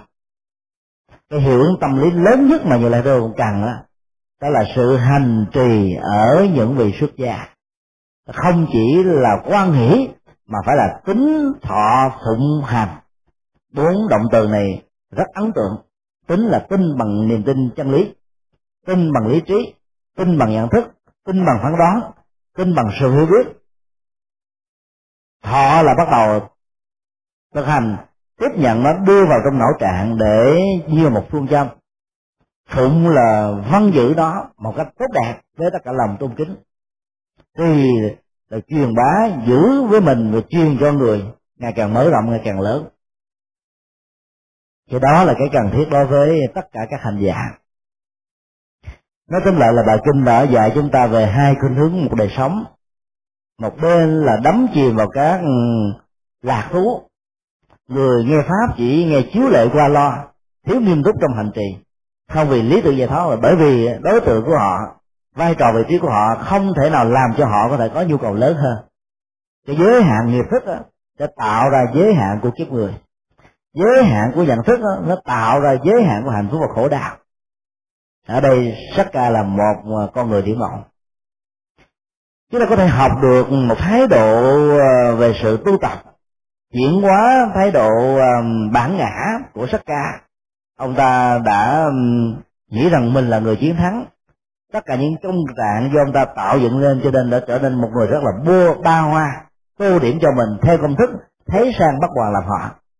Chúng ta cứ nhớ là cái câu mà các thiên nữ nói có phải đây là như lai thế tôn mà chàng đã từng kể cho các nàng nghe hay không? Tôi là ông ta về trở lại cho các bà vợ của mình nghe rằng như lai thế tôn vẫn của ta bà. Rất ừ, ấn tượng, rất tuệ giác, rất giỏi giang như thế thế nọ nhưng không bao giờ tạo điều kiện cho những người đó trực tiếp để tiếp nhận. Để thấy rằng chỉ có người chồng của mình mới đủ tư cách để ngồi chung, để nói chung, để đàm thoại, để đối tác, để giao tế, để ứng phó với những người sang trọng về tâm linh và đạo đức như vậy. Còn những tiên nữ và những thị nữ không bao giờ có đi cơ hội. Đó là một cách thức ừ, tôi bồi bản ngã khi phải tiếp xúc và giới thiệu tôn giả một kiều liên cho những bà vợ của mình nghe. Cho bà vợ mình thấy. Thì một lần nữa, tôn giả chắc là muốn cho thấy rằng tôi có những người bạn rất thần biến, rất màu nhiệm, có năng lực, đến độ các bà đã phải tán thán hết mình. Khi ông đã phủ định không phải như là thế tôn, các bà vẫn nói, đó là như là thế tôn, nếu tôi nghe những gì ông mô tả về những cuộc tiếp xúc với ngài, thì đây chính là như là thế tôn đích thực chứ không có một như là thế tôn nào khác. Nghệ thuật ba hoa đã làm cho ông ta bắt hoàng làm họ và tạo ra vị thế rất quan trọng ở mình và những người khác là không có. Cho nên khi tiếp xúc với um, các nhà tâm linh và đạo đức, những vai trò vị trí xã hội lớn đó đừng để cho yếu tố à, bắt hoàng làm họ đó xuất hiện. Mà phải nghĩ rằng cơ hội này là cơ hội đồng điều để mình có thể đóng góp cho người kia và người có thể giúp mình làm những việc cần làm. Người xuất gia không có cầu cạnh chính quyền, không có cạnh những con người có vai trò vị trí xã hội. Xem họ như là những người bình thường. Quan sát họ giống như một bộ xương đang đi, đang đứng, đang ngồi, đang nằm. Chính vì thế, đôi lúc á, những người có vai trò vị trí xã hội đến một ngôi chùa mà không được các vị trụ trì tiếp đón một cách năm hậu, thì những người đó không đến lần thứ hai vì họ muốn bản ngã họ tô bỏ, rồi các nhà sư muốn bản ngã của họ được chuyển hóa. Hay thái độ ứng xử là khác nhau. Mục đích thái độ khác nhau dẫn đến các kết quả khác nhau. Cuối cùng ờ, cái mà vậy là tôi tôi muốn những người nghe ngài giảng và để hiểu để hãnh diện về kiến thức mình có để biết thêm một lĩnh vực mới mà để hành trì và truyền bá bởi vì con đường giác ngộ nó được thiết lập trên kiến thức, đặt lên nền tảng của tư duy, thể hiện qua những biểu đạt của hành động cụ thể. Đó là ba bài học mà chúng ta có thể học được từ bài kinh này. Mặc dù bản kinh nói cho những người xuất gia, nhưng những người tại gia vẫn có thể học, nhất là những người à, quá nặng về sắc dục. Đam mê về những cơn nghiện có thể làm tán gia bại sản hay là làm cho các bà vợ, hay là những ông chồng, những đứa con những đứa cháu trong nhà bị khổ đau, thì nên vận dụng một trong năm phương pháp được như là cái tôn giảng trong bản kinh này cho người tu. Chúng ta áp dụng khoảng chừng ba mươi phần trăm thôi, thì cái nhu cầu hưởng thụ đó sẽ giảm xuống liền. Làm ngày hôm trước, ngày hôm sau là có kết kết quả. Và đến lúc nào đó mình thực tập nhiều rồi, mình muốn nhu cầu từ bỏ nó luôn, thì đi tu bản chất người tu là ở chỗ đó, sự thành công người tu là nằm ở sự chuyển hóa năng lượng này. Cho nên sau khi năng lượng tính dục được chuyển hóa rồi, con người đó sẽ trở thành vô ngã dị tha. Tấm lòng từ bi, vô bương, vô biên, không hề bị giới hạn trong bất cứ một hình thái nào. Học bài kinh này là để tăng cường thêm những hạt giống của sự tu tập. Và những hạt giống để gây dựng hạnh phúc trong hôn nhân, trong tình yêu trong mọi lĩnh vực à, có thể liên hệ trực tiếp và gián tiếp đến các giác quan à, chúng ta kết thúc bài kinh tại đây.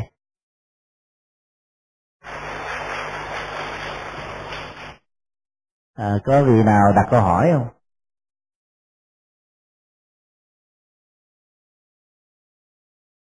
Dạ mời cô.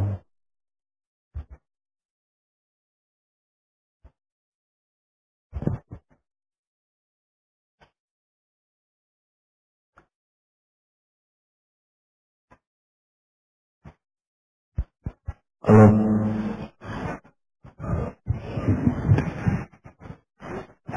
Dạ đối với cư sĩ á, chúng ta giới hạn thế nào để không rơi vào mất đi cái cảm xúc để không rơi vào một cái hư vô ở trong cái tư tưởng của bác nhã một Phật ai Di dạ, Phật còn nếu mà chúng ta đó Phật giáo có văn hóa của Phật giáo mà văn hóa của Phật giáo á ờ, văn hóa thì đi chung ở trong cái nghệ, nghệ thuật ở trong nghệ thuật thẩm mỹ học, gọi là thẩm mỹ học cái quan niệm đó có phải là từ ngữ của quan niệm của tây phương hay không? Thì à, phật giáo có thâm có thâm mỹ học hay không? Tức là cái à, cái chân thiện và mỹ. Mà chân thiện, mỹ nếu con biết không lầm á, thì phát xuất chỉ như, thí dụ như về hội họa, thì phát xuất có Michelangelo là cái tác phẩm gọi là tượng vũ tượng á là la création de l'homme, tức là cái sự sáng tạo của ra con người thì ờ, qua cái bài học này, trong cái ờ, nói về cái vấn đề mà thẩm mỹ học, vậy Phật giáo chúng ta có thẩm mỹ học hay không? A Di Đà Phật. Cái điểm thứ hai là giới hạn để cho cái người tu sĩ ờ, để cho cái người cư sĩ, nói chung là à, Phật giáo ta không rơi vào ở trong cái cái à, hư vô trong cái tư tưởng a di đà phật dạ xin hết À, cảm ơn cô đã đặt ra hai câu hỏi à, rất hay và nó liên hệ trực tiếp với nội dung bản kinh mà chúng ta vừa học qua. Đối với người tại gia đó thì bảy cưng này không phải là một sự kháng cự lại à, nhu cầu của hạnh phúc giác quan với tư cách là vợ và chồng. Các thái độ lẫn cảm trong tình yêu và hôn nhân đó nó trở thành một tảng đá kết băng làm lạnh giá hạnh phúc giữa hai bên.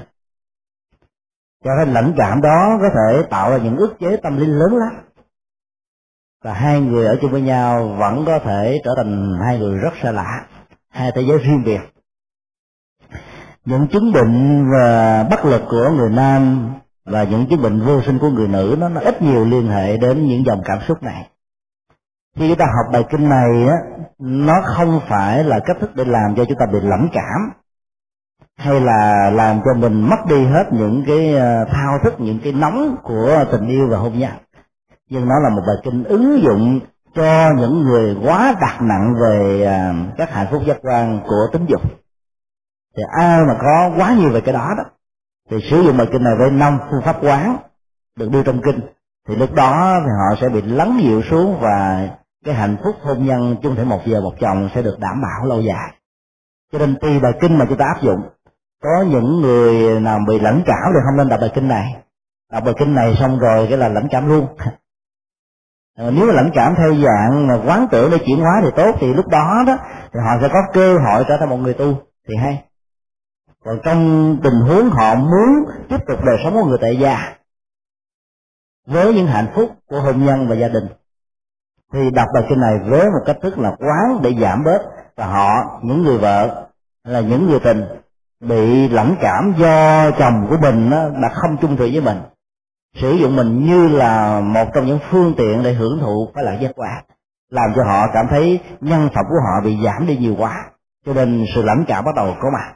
Thì lúc đó đó người vợ có thể tặng cho người chồng một đoạn kinh với năm phương pháp quán một cách tình cờ hay có ý thức giới thiệu, giải thích cho người chồng hiểu được, để người chồng có thể thông cảm được tại sao người vợ của mình đã bị biến thái dẫn đến tình trạng lãnh cảm, hay là chứng vô sinh, hay là những cái khả năng bị yếu của người nam, vân vân. Thì lúc đó, các ừ, yếu tố tâm lý đòi hỏi quá mức mà biến người nữ trở thành một công cụ đó sẽ được giảm thiểu đi, sẽ được chuyển hóa cho nên nó là một trong những bài kinh hỗ trợ cho hạnh phúc gia đình rất nhiều. Chúng ta phải biết là bài kinh này ứng dụng trong tình huống nào thì mới có thể áp dụng, thành công được. Một bài kinh không thể nào đáp ứng cho mọi tình huống, cho mọi căn cơ được. Đó là điều thứ nhất. Đối với quan niệm thẩm mỹ như là thế tôn chưa từng có một bài kinh nào dạy một cách có hệ thống như là các ngành thẩm mỹ học hiện đại vì thẩm mỹ học hiện đại đặt nặng quá nhiều về ngoại hình về quan niệm thẩm mỹ. Hay là cái khác là à, cái đẹp đó, nó liên hệ đến nghiệp thức của cái nhìn là nghiệp thức của phong tục tập quán của cộng đồng dân tộc hay là của từng cá thể con người. Như là thế tôn đã gọi sắc á, là một trong những yếu tố dẫn đến nhu cầu thẩm mỹ lớn. Thông qua cái câu ngài phát biểu ở trong kinh tăng chi đó ta chưa từng thấy một hình thái màu sắc dáng vẻ nào có thể hấp dẫn đối với người nữ như là một người nam. Tương tự, ta chưa từng thấy một hấp lực nào lớn có sức cuốn hút đối với một người nam như là hình dáng của một người nữ. Như là cái tôi đã thừa nhận cái nhu cầu thẩm mỹ và nhu cầu hưởng thụ thẩm mỹ đó, ở con người.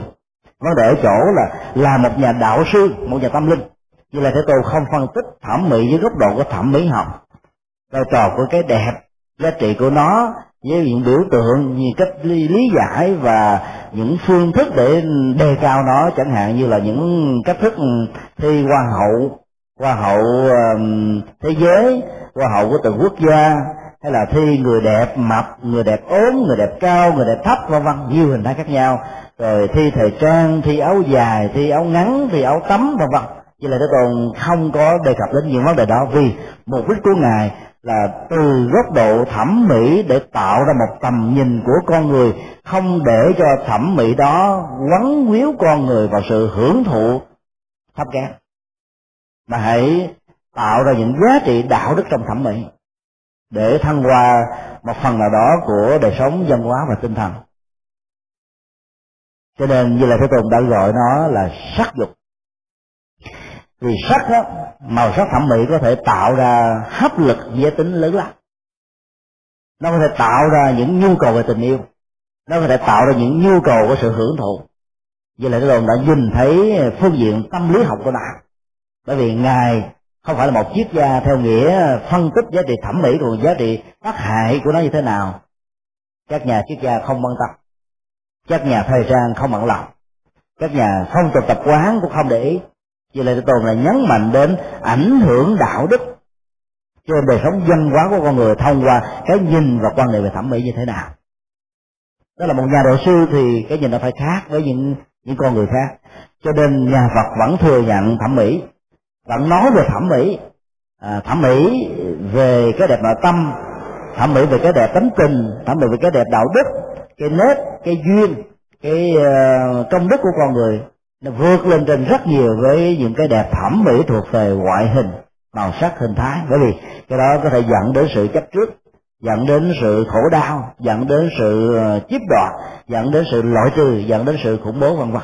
Nhiều hình thái khác nhau lắm mặc dù đức phật không hề có một bài kinh nào mang đến cách là nói chuyên sâu về tổng thể quan niệm thẩm mỹ của ngài nhưng thông qua những nhận xét và những phát biểu của ngài đây đó trong các bản kinh chúng ta có thể đúc kết lại quan niệm thẩm mỹ của đức phật đại khái như vậy.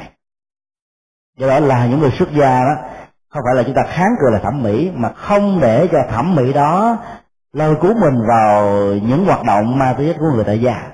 Chính vì thế đó mà ngài ma tích sa đã quan niệm cái thẩm mỹ đẹp của hàm răng.